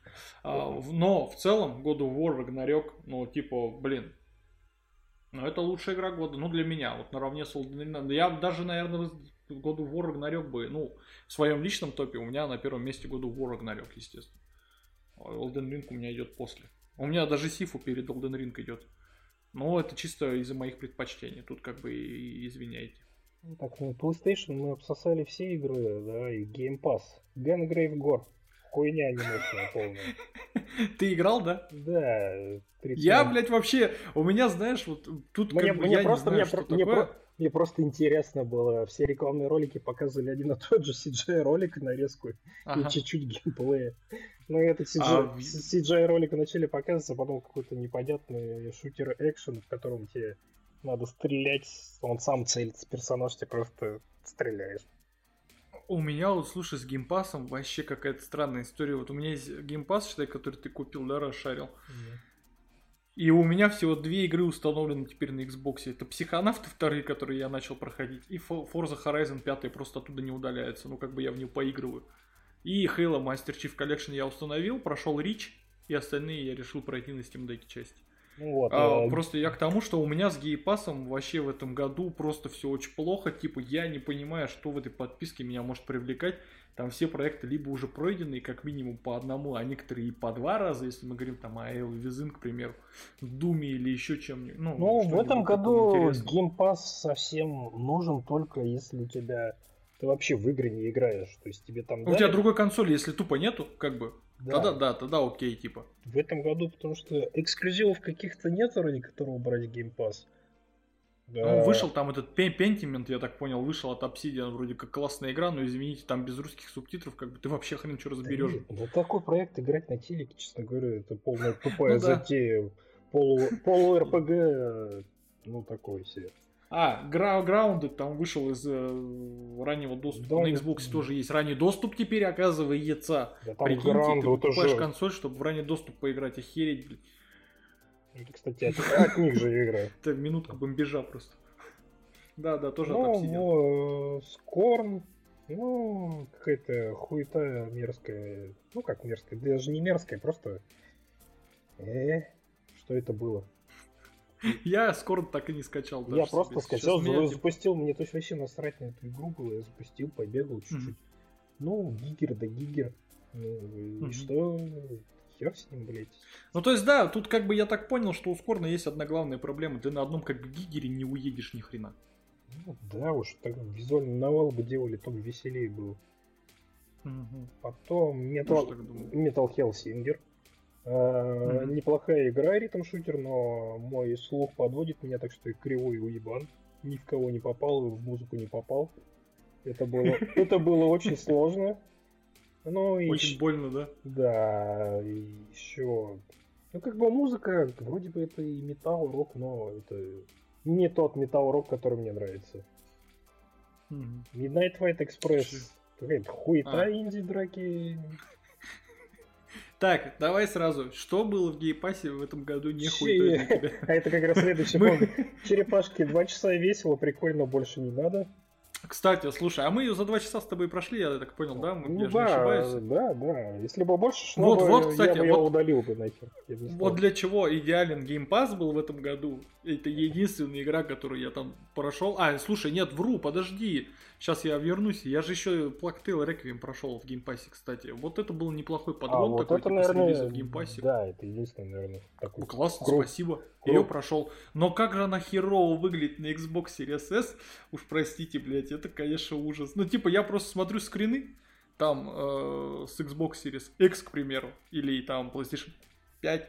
Я смотрю скрины там, я смотрю, что у меня на экране, и я понимаю, блядь, какая охренительная разница просто в картинке, в освещении и так далее. Но, слушайте, спасибо за черепашки-ниндзя. Прям отлично залетели, мы со Стасом, да, за 2 часа прошли. Прям классно. Ну, типа, один раз ее пройти можно, и я не понимаю, что там делать дальше.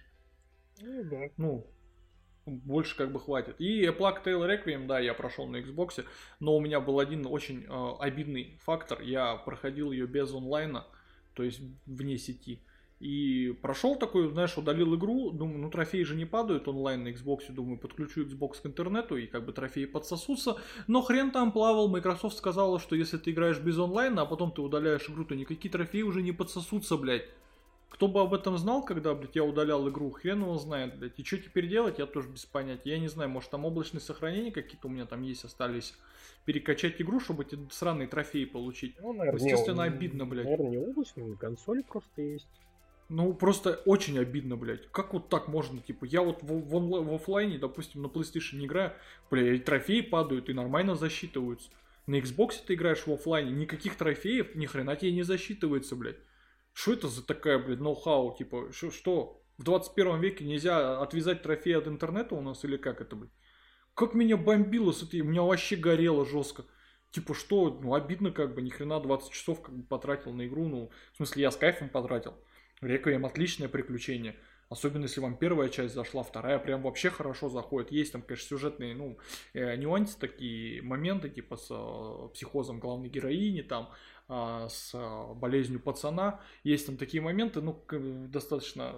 Вот ты такой смотришь, тебе что, блядь, ну, вы же уже в первой части с этим сталкивались, чего, как дети малые, хотя вроде как герои дети малые, надеюсь. Ну просто да, просто нет, там вот как бы есть такие моменты с психозом, вот они отлично играют просто на персонажа, на главную героиню, но вот есть одна проблема, они дальше не раскрываются, то есть есть такие зачатки классные, но дальше как бы все, про них как будто авторы забывают и начинают дальше раскручивать историю пацана. Естественно, что за ней по-прежнему интересно следить, и это офигенно трогательное приключение этого года, потому что мне невероятно понравилось, механики с крысами, они так более, знаешь... Не как вот в первой тебя там ими засыпали все время, типа там решай головоломку на, блядь, с крысами. Здесь как бы такое больше интерактива появилось с этими крысами, там не как к концу игры первой ты мог их там натравливать на врагов, а тут прям чуть ли не сначала ты можешь там этим заниматься. Плюс там есть момент вот этих пробежек от волн этих крыс. То есть добавили эпика, так накрутили нормально, все расширили. Отличный сиквел, как сиквел, а он прям хороший сиквел, если мы говорим о первой и второй части. То вторая это прям хорошее развитие идей. Но есть вот там такие нюансы, за которые как бы ты цепляешься, тебе нравится, но авторы про них просто берут и забывают, и дальше тебя начинают по накатанной идти, просто по одной и той же дорожке вести. Ну и Plague Tale, да, Game Pass, спасибо за вот это. Вот это единственный, да, один из... Ну да, вот психонавты, Plague Tale Requiem, Forza Horizon 5 и черепахи. Все, больше я ничего не скачивал себе на консоль в этом году. Ну, я пробовал Rainbow Six Extraction, по-моему, в этом году вышла. Угу. Охуй. Ну, это с Uplay, типа, да? Не, почему? В геймпассе его сразу добавили. Дай угадай, хуета, да? Да. Shadow Warrior 3 тоже какая-то... Ну, она стилистически очень странная игра. Я думал, что это будет наподобие Дума, но, честно говоря, хрен его знает. Вроде... А рекламировалось как подобие Дума.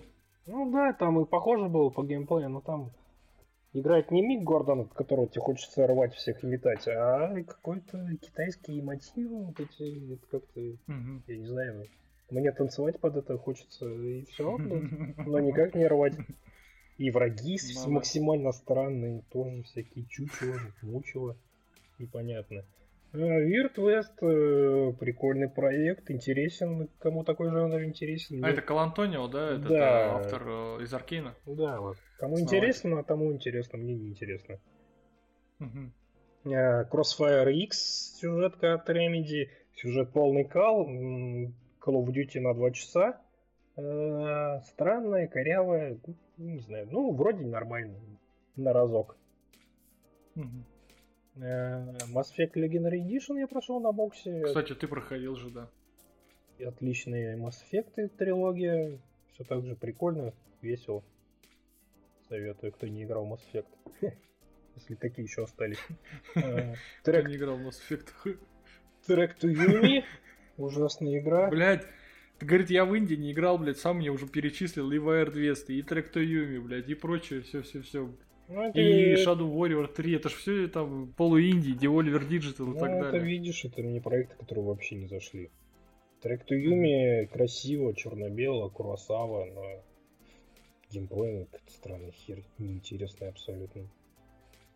Ну, может быть, да. Я даже не попробовал, если честно. Вообще мимо нас прошло. Ну вот, кстати, Снайпер Элит 5. Тот же самый Снайпер Элит, что прошлой части. Хорошо, складно. Если нравится прошлое, играйте. В геймпассе он, походу, еще доступен, все еще. Возможно, нет. Ну вот, кстати, меня вот немножко напрягает, что из подписок игра ты такой... Раз, типа, вроде установил, такой, ну, поиграешь через недельку, а тут объявляют, блядь, через недельку все, не будет игры. Ну, видишь, Sony тоже свою подписку вела и тоже там активные игры удаляет. Да, я не спорю, как бы, это с обеих сторон, типа, вообще, претензий нет, как бы. Я понимаю, почему так сделано, но это же, как бы, деньги все равно. И просто, ну, блин, вообще, сама идея подписочных сервисов мне просто, в целом, типа, я не очень понимаю, и мне не очень она нравится. Ты типа платишь за воздух, получаешь как бы воздух, и этот воздух еще и могут забрать, когда захотят. Поэтому я склонен больше приобретать типа проект. Чего? У тебя еще есть что-то из геймпасса, что ты в этом году пробовал? Ну, из геймпасса нет, есть то, что я прошел на боксе старого в этом году, и мне понравилось. Ну ты че? Halo все части от Bungie отличные игры, все остальные хуйня полная. Ну, потому что Bungie делали. Вот первую часть прям шикарная, да, от Bungie. Да, ремастер, да, все круто, красиво, понравилось. А вот 343 Industries, когда все перешло к ним с 4-й Halo начиная, блять, все в такое говно скатилось, просто ужас. Не, то есть, допустим, ну, ладно, Halo 4, полностью проходной проект, ладно, они первый раз делают. Пробуй пиратик. Пятая Halo по сюжету, хотя бы появился какой-то сюжет, но не скажу, что сильно интересно, но уже лучше стало. Что-то начал... И они в Infinite просто такие, какой нахуй сюжет там был в пятой? Да, вот именно. Да не было там нахуй никакого сюжета. Да. Пятая часть заканчивается клиффхенгером, что сейчас человечество будет страдать от искусственного интеллекта. Хопа, Halo Infinite. Угу. Здравствуйте. Все уже закончилось, мастер Чиф. Добро пожаловать. Да. И он такой, ну, блядь, спасибо.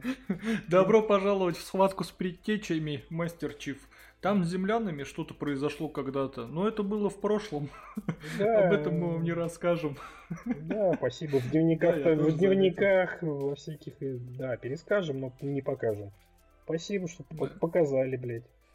То есть геймплейная, если Infinite круто, открытый мир тоже какая-то хуйня полная, но стрельба... Геймплейно круто. Да, хотя бы стрельбу до Bungie они докрутили нормально. Хоть стало играться все хорошо.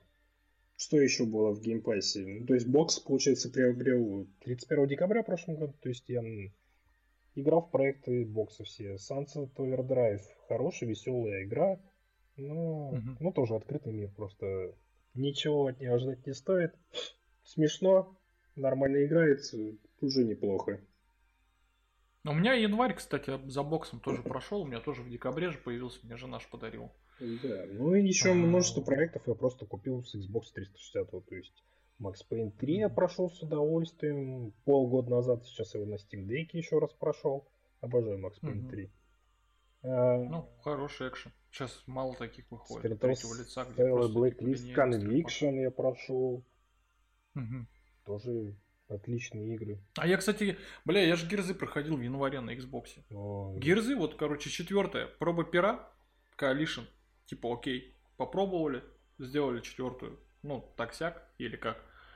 5-я, мое уважение, 5-я часть, вообще хорошая часть, типа, прям с удовольствием прошел, отличный экшен, отличный сценарий, отличные механики. По сравнению с оригинальной трилогией. Да. Когда ты... Я, блядь, мы с тобой, мы просто, если кто не знал, мы со Стасом в этом году, я чё про Xbox такой, типа, я, блядь, на нем вообще не играл, а на деле такой, я Гирзы прошел, я Хейла прошел там. Не, я поигрывал, я просто имею в виду из последнего, из свежего, я вот геймпасс последние 3 месяца, наверное, херово в него играю. Но вот, если говорить о вообще всем году в целом, то, да, мы прошли со Стасом первые 2 части Гирзов.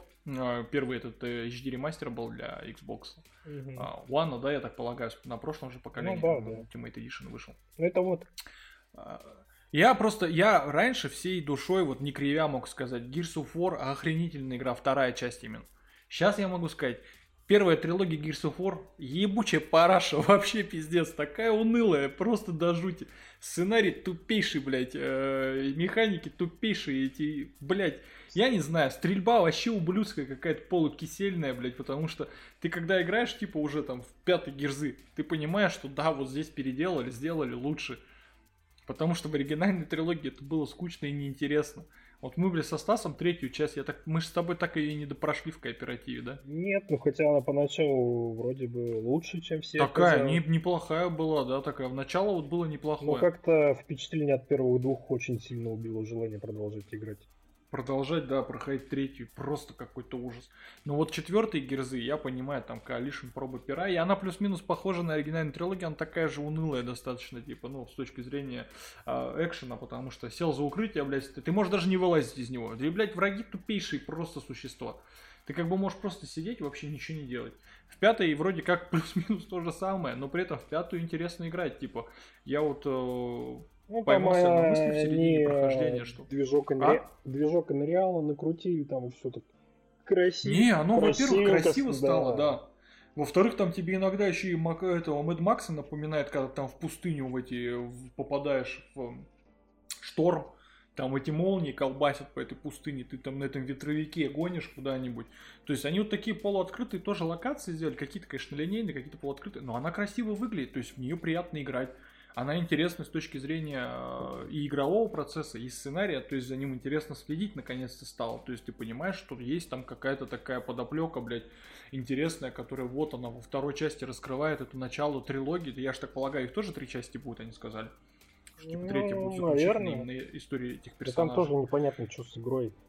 В прошлую четвертую часть они сделали главного героя Маркуса Феникса, сына. Угу. О, видимо, нахер никому не понравился, они в следующей части все. Ты не главный герой, теперь у нас вот она главный герой. Она вроде бы более-менее всем понравилась, так что она теперь главный персонаж игры, ты такой. Ну вот и пятая прям хорошо. Вообще залетела только в пути. Я прям январские праздники эти прям просидел вот в Герзах, прям вообще отлично. Ну я не знаю, прям хорошо, нормальная, да, игра лучше, чем предыдущие части явно. Да. Да, намного лучше, на голову выше. А вот дополнение там еще был Heavy Busters, если я не ошибаюсь. Ну да, что-то вот такое. Оно прям вообще хорошее.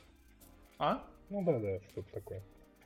Да, вот оно прям вообще отличное дополнение. То есть я прям с удовольствием. 5-й Герзы, жду 6-й, ну посмотрим, что будет. Я, собственно, Xbox не продаю только по причине того, что я хоть что-то еще жду от внутренних студий Microsoft. В этом году они, конечно, это просто песос какой-то. То есть тебе вообще ничего не дают в этом году. Ни одной игры от внутренней студии не вышло. Ну, более-менее стоящей. Хотя бы Б-уровня. С этим есть, конечно, проблемы. А вот где вышло, и, я, наверное, скажу сразу, да, что это одно из лучших приобретений за последние пару лет было. По крайней мере, у меня. Это мы со Стасом приобрели себе Steam Deck. И вот Steam Deck, это, конечно, вообще, доволен как слон. Вот каждый день меня радует. Вот сколько он? 9 декабря мне пришел. Я вот уже почти 2 недели в него активно задрочу. И он меня прям радует. Да? Столько старой херни скупили. Просто, да. Я сейчас Black Mesa прохожу. Впервые, кстати. Я вообще Black Mesa не играл никогда. Я там что-то слышал, что это ремейк первой Half-Life. И вот и сейчас решил полностью всю серию Half-Life пройти, начав за Black Mesa. Доволен? До жути. Играется? Охренительно. Да, Steam Deck хороший. Если у вас еще и компьютеры не то, а консоли основные платформы идут, то Steam Deck вообще хорошее дополнение к PlayStation или к Xbox и замена Nintendo Switch. Ну, возможно, конечно. То есть офигительное устройство, достаточно автономное, дохрена настроек. Все для тебя, есть небольшие, элементы того, что тебе нужно что-то настраивать, это что-то подкручивать, но оно стоит того. То есть ты сам тут волен выбирать, как ты будешь играть, сколько ты будешь играть и во что ты будешь играть. Я сейчас, не знаю, я закончу, обзор, и скажу сразу, что я пишу обзор на Steam Deck, выйдет на Boosty эксклюзивно. Так что, да. Охрененное устройство. Но я сразу могу сказать, что это охрененное устройство. В обзоре будет мало сухой статистики в плане там начинки и прочих технических спецификаций. Да кому оно нахрен нам? Больше будет именно про опыт. А? Работает, да работает. Ну, в смысле, нормально все, что? Как играется, где играется, в что играется, сколько живет при этом, потому что некоторые проекты меня, честно скажу, удивили, типа я в Cuphead смог играть там 6,5 часов спокойно на одном зарядика. И это больше, чем Nintendo Switch, типа, выдерживало у меня когда-либо. Я, допустим, прошел первый эфир, все дополнительные кнопки Switch'а, трекпады Switch'а, ой, блин, Steam Deck'а позволили мне спокойно старую ПКшную игру, у которой нет консольного управления абсолютно, адаптировать под все стики, все это отлично. То есть на Фире есть дофига ПКшных кнопок, джойстика бы одного не хватило. То есть я на трекпаде дополнительно заапгиндил туда кнопки, которых мне не хватало. Там оружие с одной по девятую цифру. То есть я провожу трекпадом пальцы в нужную сторону, я получаю нужное оружие. Это максимально удобно. Есть дополнительные... Я вот про трекпады хотел сказать, что трекпады — это вообще открытие для портативных. Я, блядь, жизни не представляю без трекпадов теперь, потому что это вообще удобная штука, капец. Типа это как в рабочем столе, потому что дек — это как бы портативный ПК, а там есть десктопный режим. Собственно, он что там удобно мышкой, одним трекпадом ты как колесиком крутишь, а вторым ты мышкой управляешь. Так и в играх это, да, я, то есть в Black Mesa, так же как и Стас, забидел себе на трекпад, просто провожу пальцем, и у меня просто оружие меняется, какое мне надо.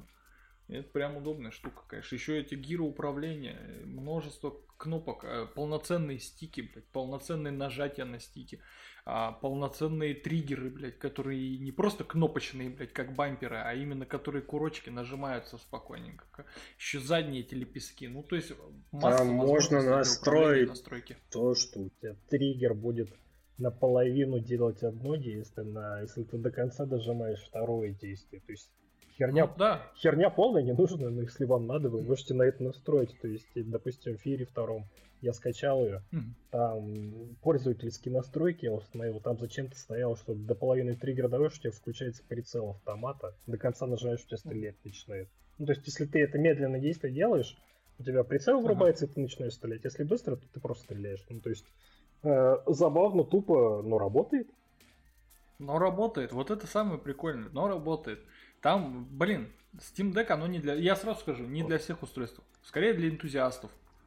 Но какие возможности оно перед тобой открывает с точки зрения настроек для игр? То есть, это не, знаете, это не такое устройство, которое ты, блядь, купил из коробки, как там Nintendo Switch достал и играешь. Нет, ни хрена не так. Здесь так не работает. Здесь в большинстве своем, конечно, это будет работать там с лицензионными играми, купленными со Steam и так далее. Но даже в них иногда приходится где-то там настройки на Steam Deck'е настроить. То есть там... Я, допустим, вот вчера у меня был опыт, со Стасом обсуждали это, Have a Nice Death я скачал, я захожу в игру, просто мне пишет там типа 2 часа от батареи может работать, батарея полная, я такой типа что-то странное. Я просто включаю счетчик FPS и вижу, что у меня там 145 FPS. Естественно, куда мне на экране, который только 60 Гц может обновлять экран. Я просто ограничиваю до 60 кадров, выставляю TDP, то есть теплопроводность процессора до 6 Вт, и у меня просто сразу дек показывает, что ты можешь играть в игру там 5,5 часов спокойно вообще. В игру, который как бы... Блин, да и вообще инди в Steam, они всегда раньше выходят. Мне вот этим прям вообще нравится Steam Deck. Можно демки какие-то поклацать, потрогать, поиграть. Можно игру в раннем доступе какую-нибудь, типа, скачать, вот как Have a Nice Death. Она как бы уже готова, она даже локализована на русский язык. Ну, видишь, это большинство готово, людей все равно есть компьютеры. То есть это мы какие-то два уникума игры. Компьютеры вообще не пользуются больше 10 лет. Я вообще, да, у нас больше 10 лет со Стасом нет персонального компьютера вообще. То есть у меня есть ноутбук по работе, который вообще ничто не тянет, просто тянет мою работу. И у меня есть PlayStation 5, Xbox Series S, Nintendo Switch, и вот сейчас я взял себе Steam Deck. Доволен как слон, но понимаю, что ПК мне не нужен. Типа именно более привычный.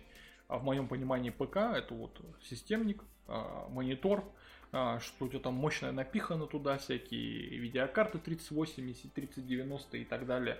Вот это все, оно мне нахрен не упало. Зачем?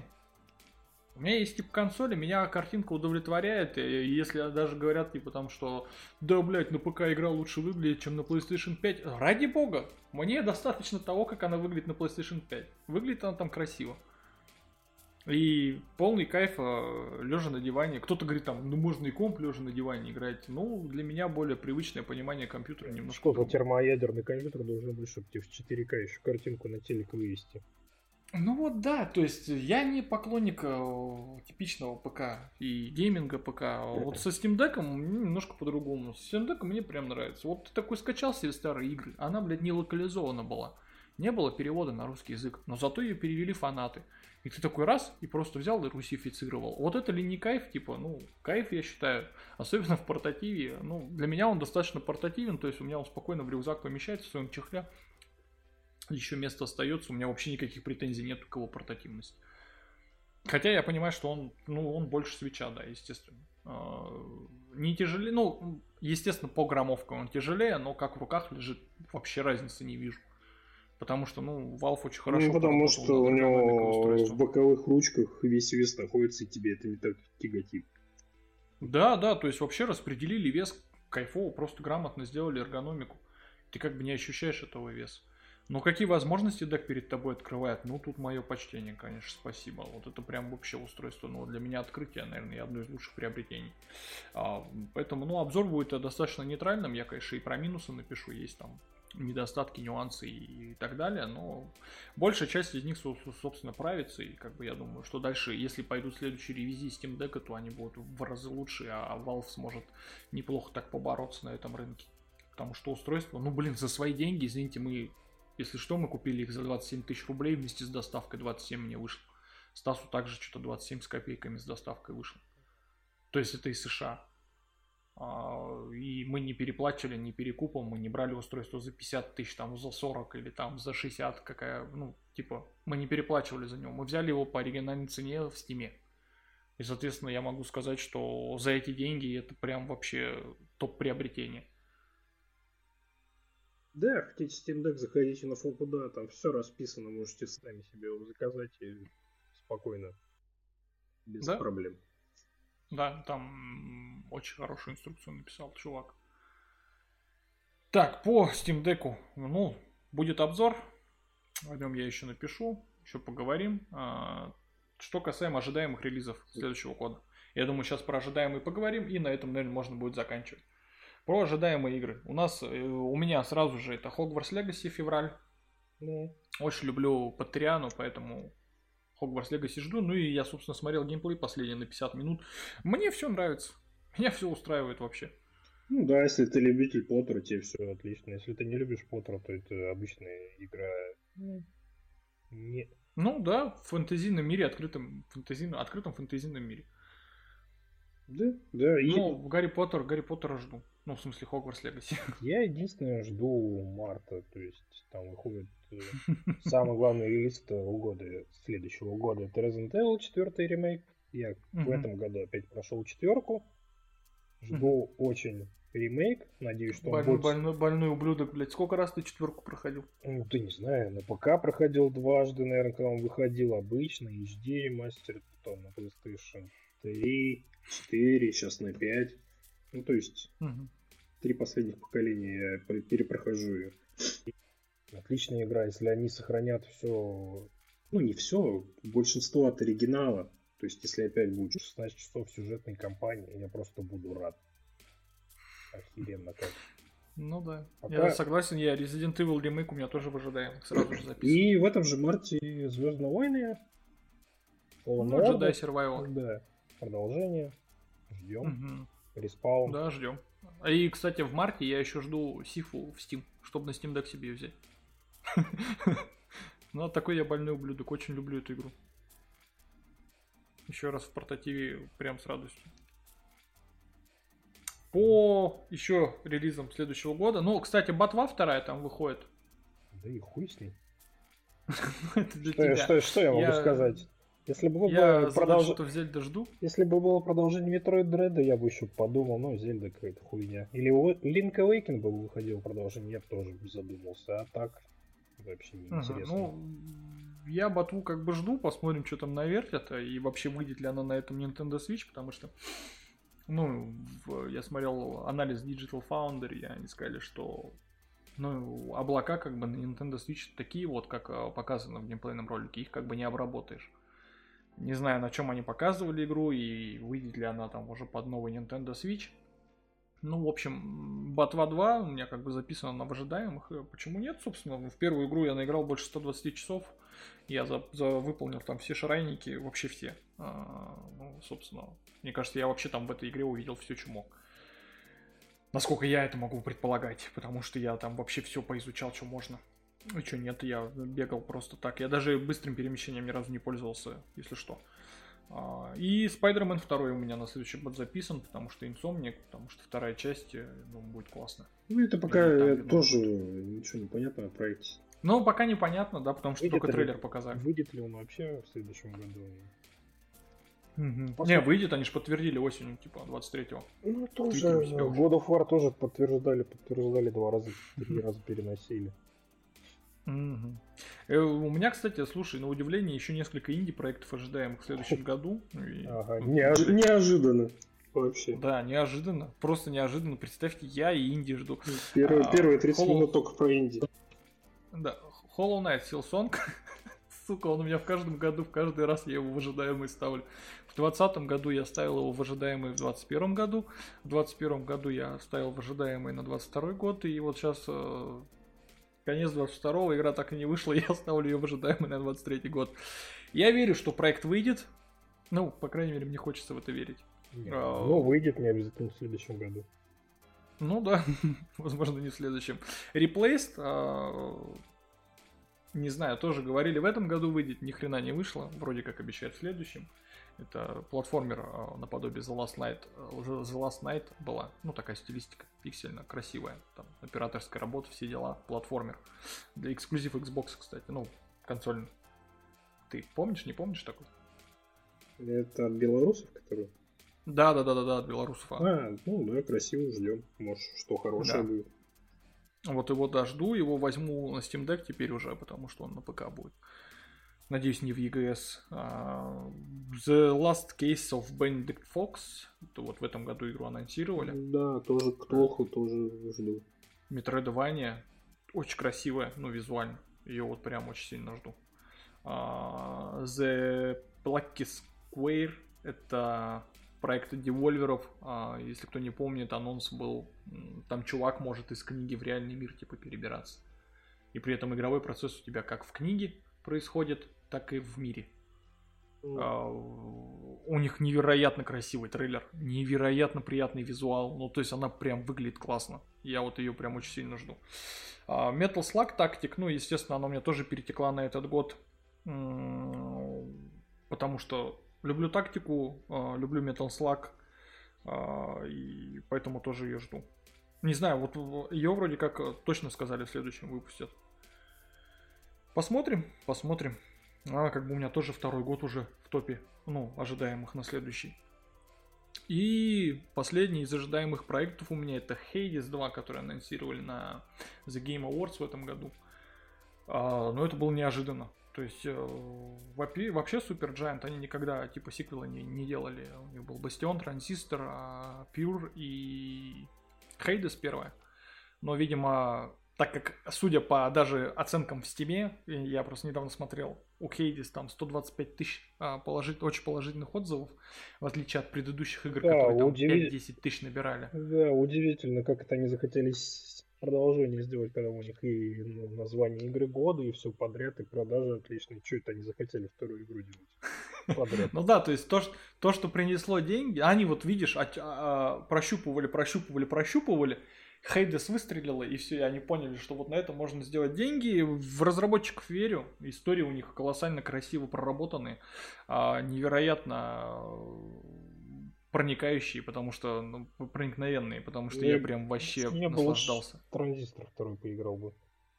Ну, слушай, я не знаю, мне Hades прям, у меня, во-первых, Hades первая, она всегда в моем топе рогаликов, потому что, блин, она очень классная, я в нее столько времени потратил, 10 раз этого Аида бегал, побеждал, чтобы концовку увидеть, очень классно, Сюжет там, конечно, прям... Ну, вот сюжет, извините, так никто в рогаликах еще не сделал. Именно такой сюжет, развитие сюжета, именно вот структуру, как он подается, как он развивается, как тебе рассказывают историю героев, персонажей этого мира. Это прям, ну, типа, вообще, я не знаю, какую работу надо было провести, чтобы вот так вот сделать. И у меня последнее, что у меня в ожидаемых... Ну, поэтому Hades 2 я прям жду. И вот у меня последнее, что в ожидаемых, это скидка на Midnight Suns. Я очень хочу эту игру. Но, сука, она так дорого стоит. Типа, ну, я просто понимаю, что ей за что платить, типа. Это Firaxis. Игру ну, прям все нет, распалили. Вот именно, что это Firaxis. Покупать ее на старте точно не стоит, потому что тут всегда баги, лаги. Не оптимизированная игра от них. Ну вот я сколько, слушай, я вот сколько читал и смотрел про нее. Все пишут, что они прям взяли и переизобрели тактические игры. Ну, да, то есть... это тут, причем, я тебе говорю, техническая составляющая, игры от Firaxis. Ну да, техническая составляющая. Да хрен с ней с технической, что патчами все проявится. Ну, просто вот... Я просто имею в виду, что игры от Firaxis на старте нельзя брать. Не всегда нерабочие. Ну да, собственно, поэтому я и жду скидку. Жду скидку, хочу Midnight Suns. Прям зудит, вообще хочу Midnight Suns. Поэтому да, подожду скидку. Плюс разработчики указали, что для Steam Deck они готовят обновление отдельное, специальное, с оптимизацией. Вообще, меня, кстати, радует, что много разработчиков сейчас, если уж почти, я так полагаю, мы почти подошли к концу, у тебя на ожидаемых-то больше ничего не было, да? Да, март только и все. Угу. Ну, раз мы подходим к концу, еще пару слов о Steam Deck. И мне вот нравится, что разработчики, сейчас все больше я Twitter читаю, и все больше разработчиков самых разных проектов. Они прям типа такие, у нас будет там оптимизация на Steam Deck, мы отдельно там патч выпустим для Steam Deck, там еще что-то такое для Steam Deck. То есть они прям поддерживают, начинают устройство, ну, хер ли он там в топах продаж Steam, конечно, постоянно висит на первом месте, даже Call of Duty его перебить не может, Modern Warfare 2. И что самое, больше мне понравилось, бывшие эксклюзивы Sony, выходящие на ПК, вот они прям все верифицированы сразу под Steam Deck. И Нил Дракман, который сказал, что в марте выйдет ремейк The Last of Us на ПК, типа он сразу сказал, пользователи Steam Deck в Твиттере написал, типа, не парьтесь вообще, игра будет оптимизирована и идеально будет работать на Steam Deck. То есть Sony поддерживает Steam Deck больше, чем любой другой платформодержатель. Они прям в этом плане молодцы. Чего ты там хотел сказать? Я сказал, что на минималку будет работать. Посмотрим, как будет. Ну, то есть, я вот, кстати, если мы говорим о ремейке, я, кстати, вспомнил, что еще в этом году ремейк The Last of Us выходил. Я в него не играл, потому что я оригинал несколько раз проходил. Но я думаю, сейчас на первой скидке, возможно, и возьмем. В Турции The Last of Us ремейк на PlayStation 5 я еще раз с удовольствием прошел бы. Конечно, в Турции. Это же не игра, ты ее покупать. Бля, кстати, EA, я почему так в начале подкаста сказал, что вот она такая контора у нас? Потому что они решили, что в Турции их игры слишком дешево продаются, и поменяли свою стандартную цену, увеличив ее в 2,5 раза почти. То есть теперь у них какая-нибудь NFS, Unbound, стоит не 600 лир, как все новинки в Турции, а 1490 даст нас? Да, что-то такое. Они не первые. 1500. То есть они прям берут и в 3 раза увеличивают ценник от любых стандартных игр. Да, то есть, первый Activision, это, по-моему, затеяли херню. Там колда у них 1200, стоит 2 года. С этими все понятно, там котик вообще жадная. Даже жаба. Его на Atomic Heart тоже 1200 лир. Охереть. Atomic Heart, кстати, да. Это видимо, для геймпаса. Так как русские разработчики, они, наверное, поняли, что в Турции слишком дешево брать что-то, и поэтому сделали там подороже. И еще, кстати, у нас на Steam Deck мы со Стасом шарим библиотеки друг другу. Все игры показываются, кроме игр я. Они типа только показываются только в той библиотеке, с аккаунта которого купили игру. Да, в русском аккаунте их не видно. Да, в русском аккаунте эти игры просто не видно. Все остальные игры, которые ты берешь, даже Ubisoft, спокойно отображаются у тебя в библиотеке русского аккаунта. Игры EA у тебя не отображаются в библиотеке русского аккаунта. И это еще, это просто усиливает мое мнение о компании в несколько десятков раз. Поэтому вот так. Ладно, я думаю, на этом мы будем прощаться. Вот такой вот у нас новогодний выпуск. Спасибо всем, кто продолжает нас читать, несмотря на то, что у нас очень сильно просело по контенту и канал, и сайт. Я думаю, что в новом году у нас все чуточку преобразуется. Мы сейчас опубликуем в Телеграме пост о планах нашего дальнейшего развития, естественно. Спасибо всем, кто еще раз, кто поддержит нас на Бусти. Вы, ребята, прям лучшие. Мне вот прям приятно, что у нас в приватном чате люди себе просто друзей находят, а потом там ходят, встречаются, что-то консоли ретро собирают. И это прям, блин, это классно. Типа, это прям круто. Вот такого я не ожидал, когда аудитория вот так объединяется. И это прям, блин, ну это балдежно за такой фигней смотреть. Прям молодцы, ребята. И да, будем продолжать делать подкаст. Я думаю, у нас сейчас будет акцент на нем, потому что, блин, я не знаю, мне нравится вот так вот посидеть, просто пару часов поговорить, и почему бы нет. Нахуй лучше в Steam, что играл. А? Нет. Ты что-то говорил? Нет. Нет, все. Всем пока. Все, всем пока.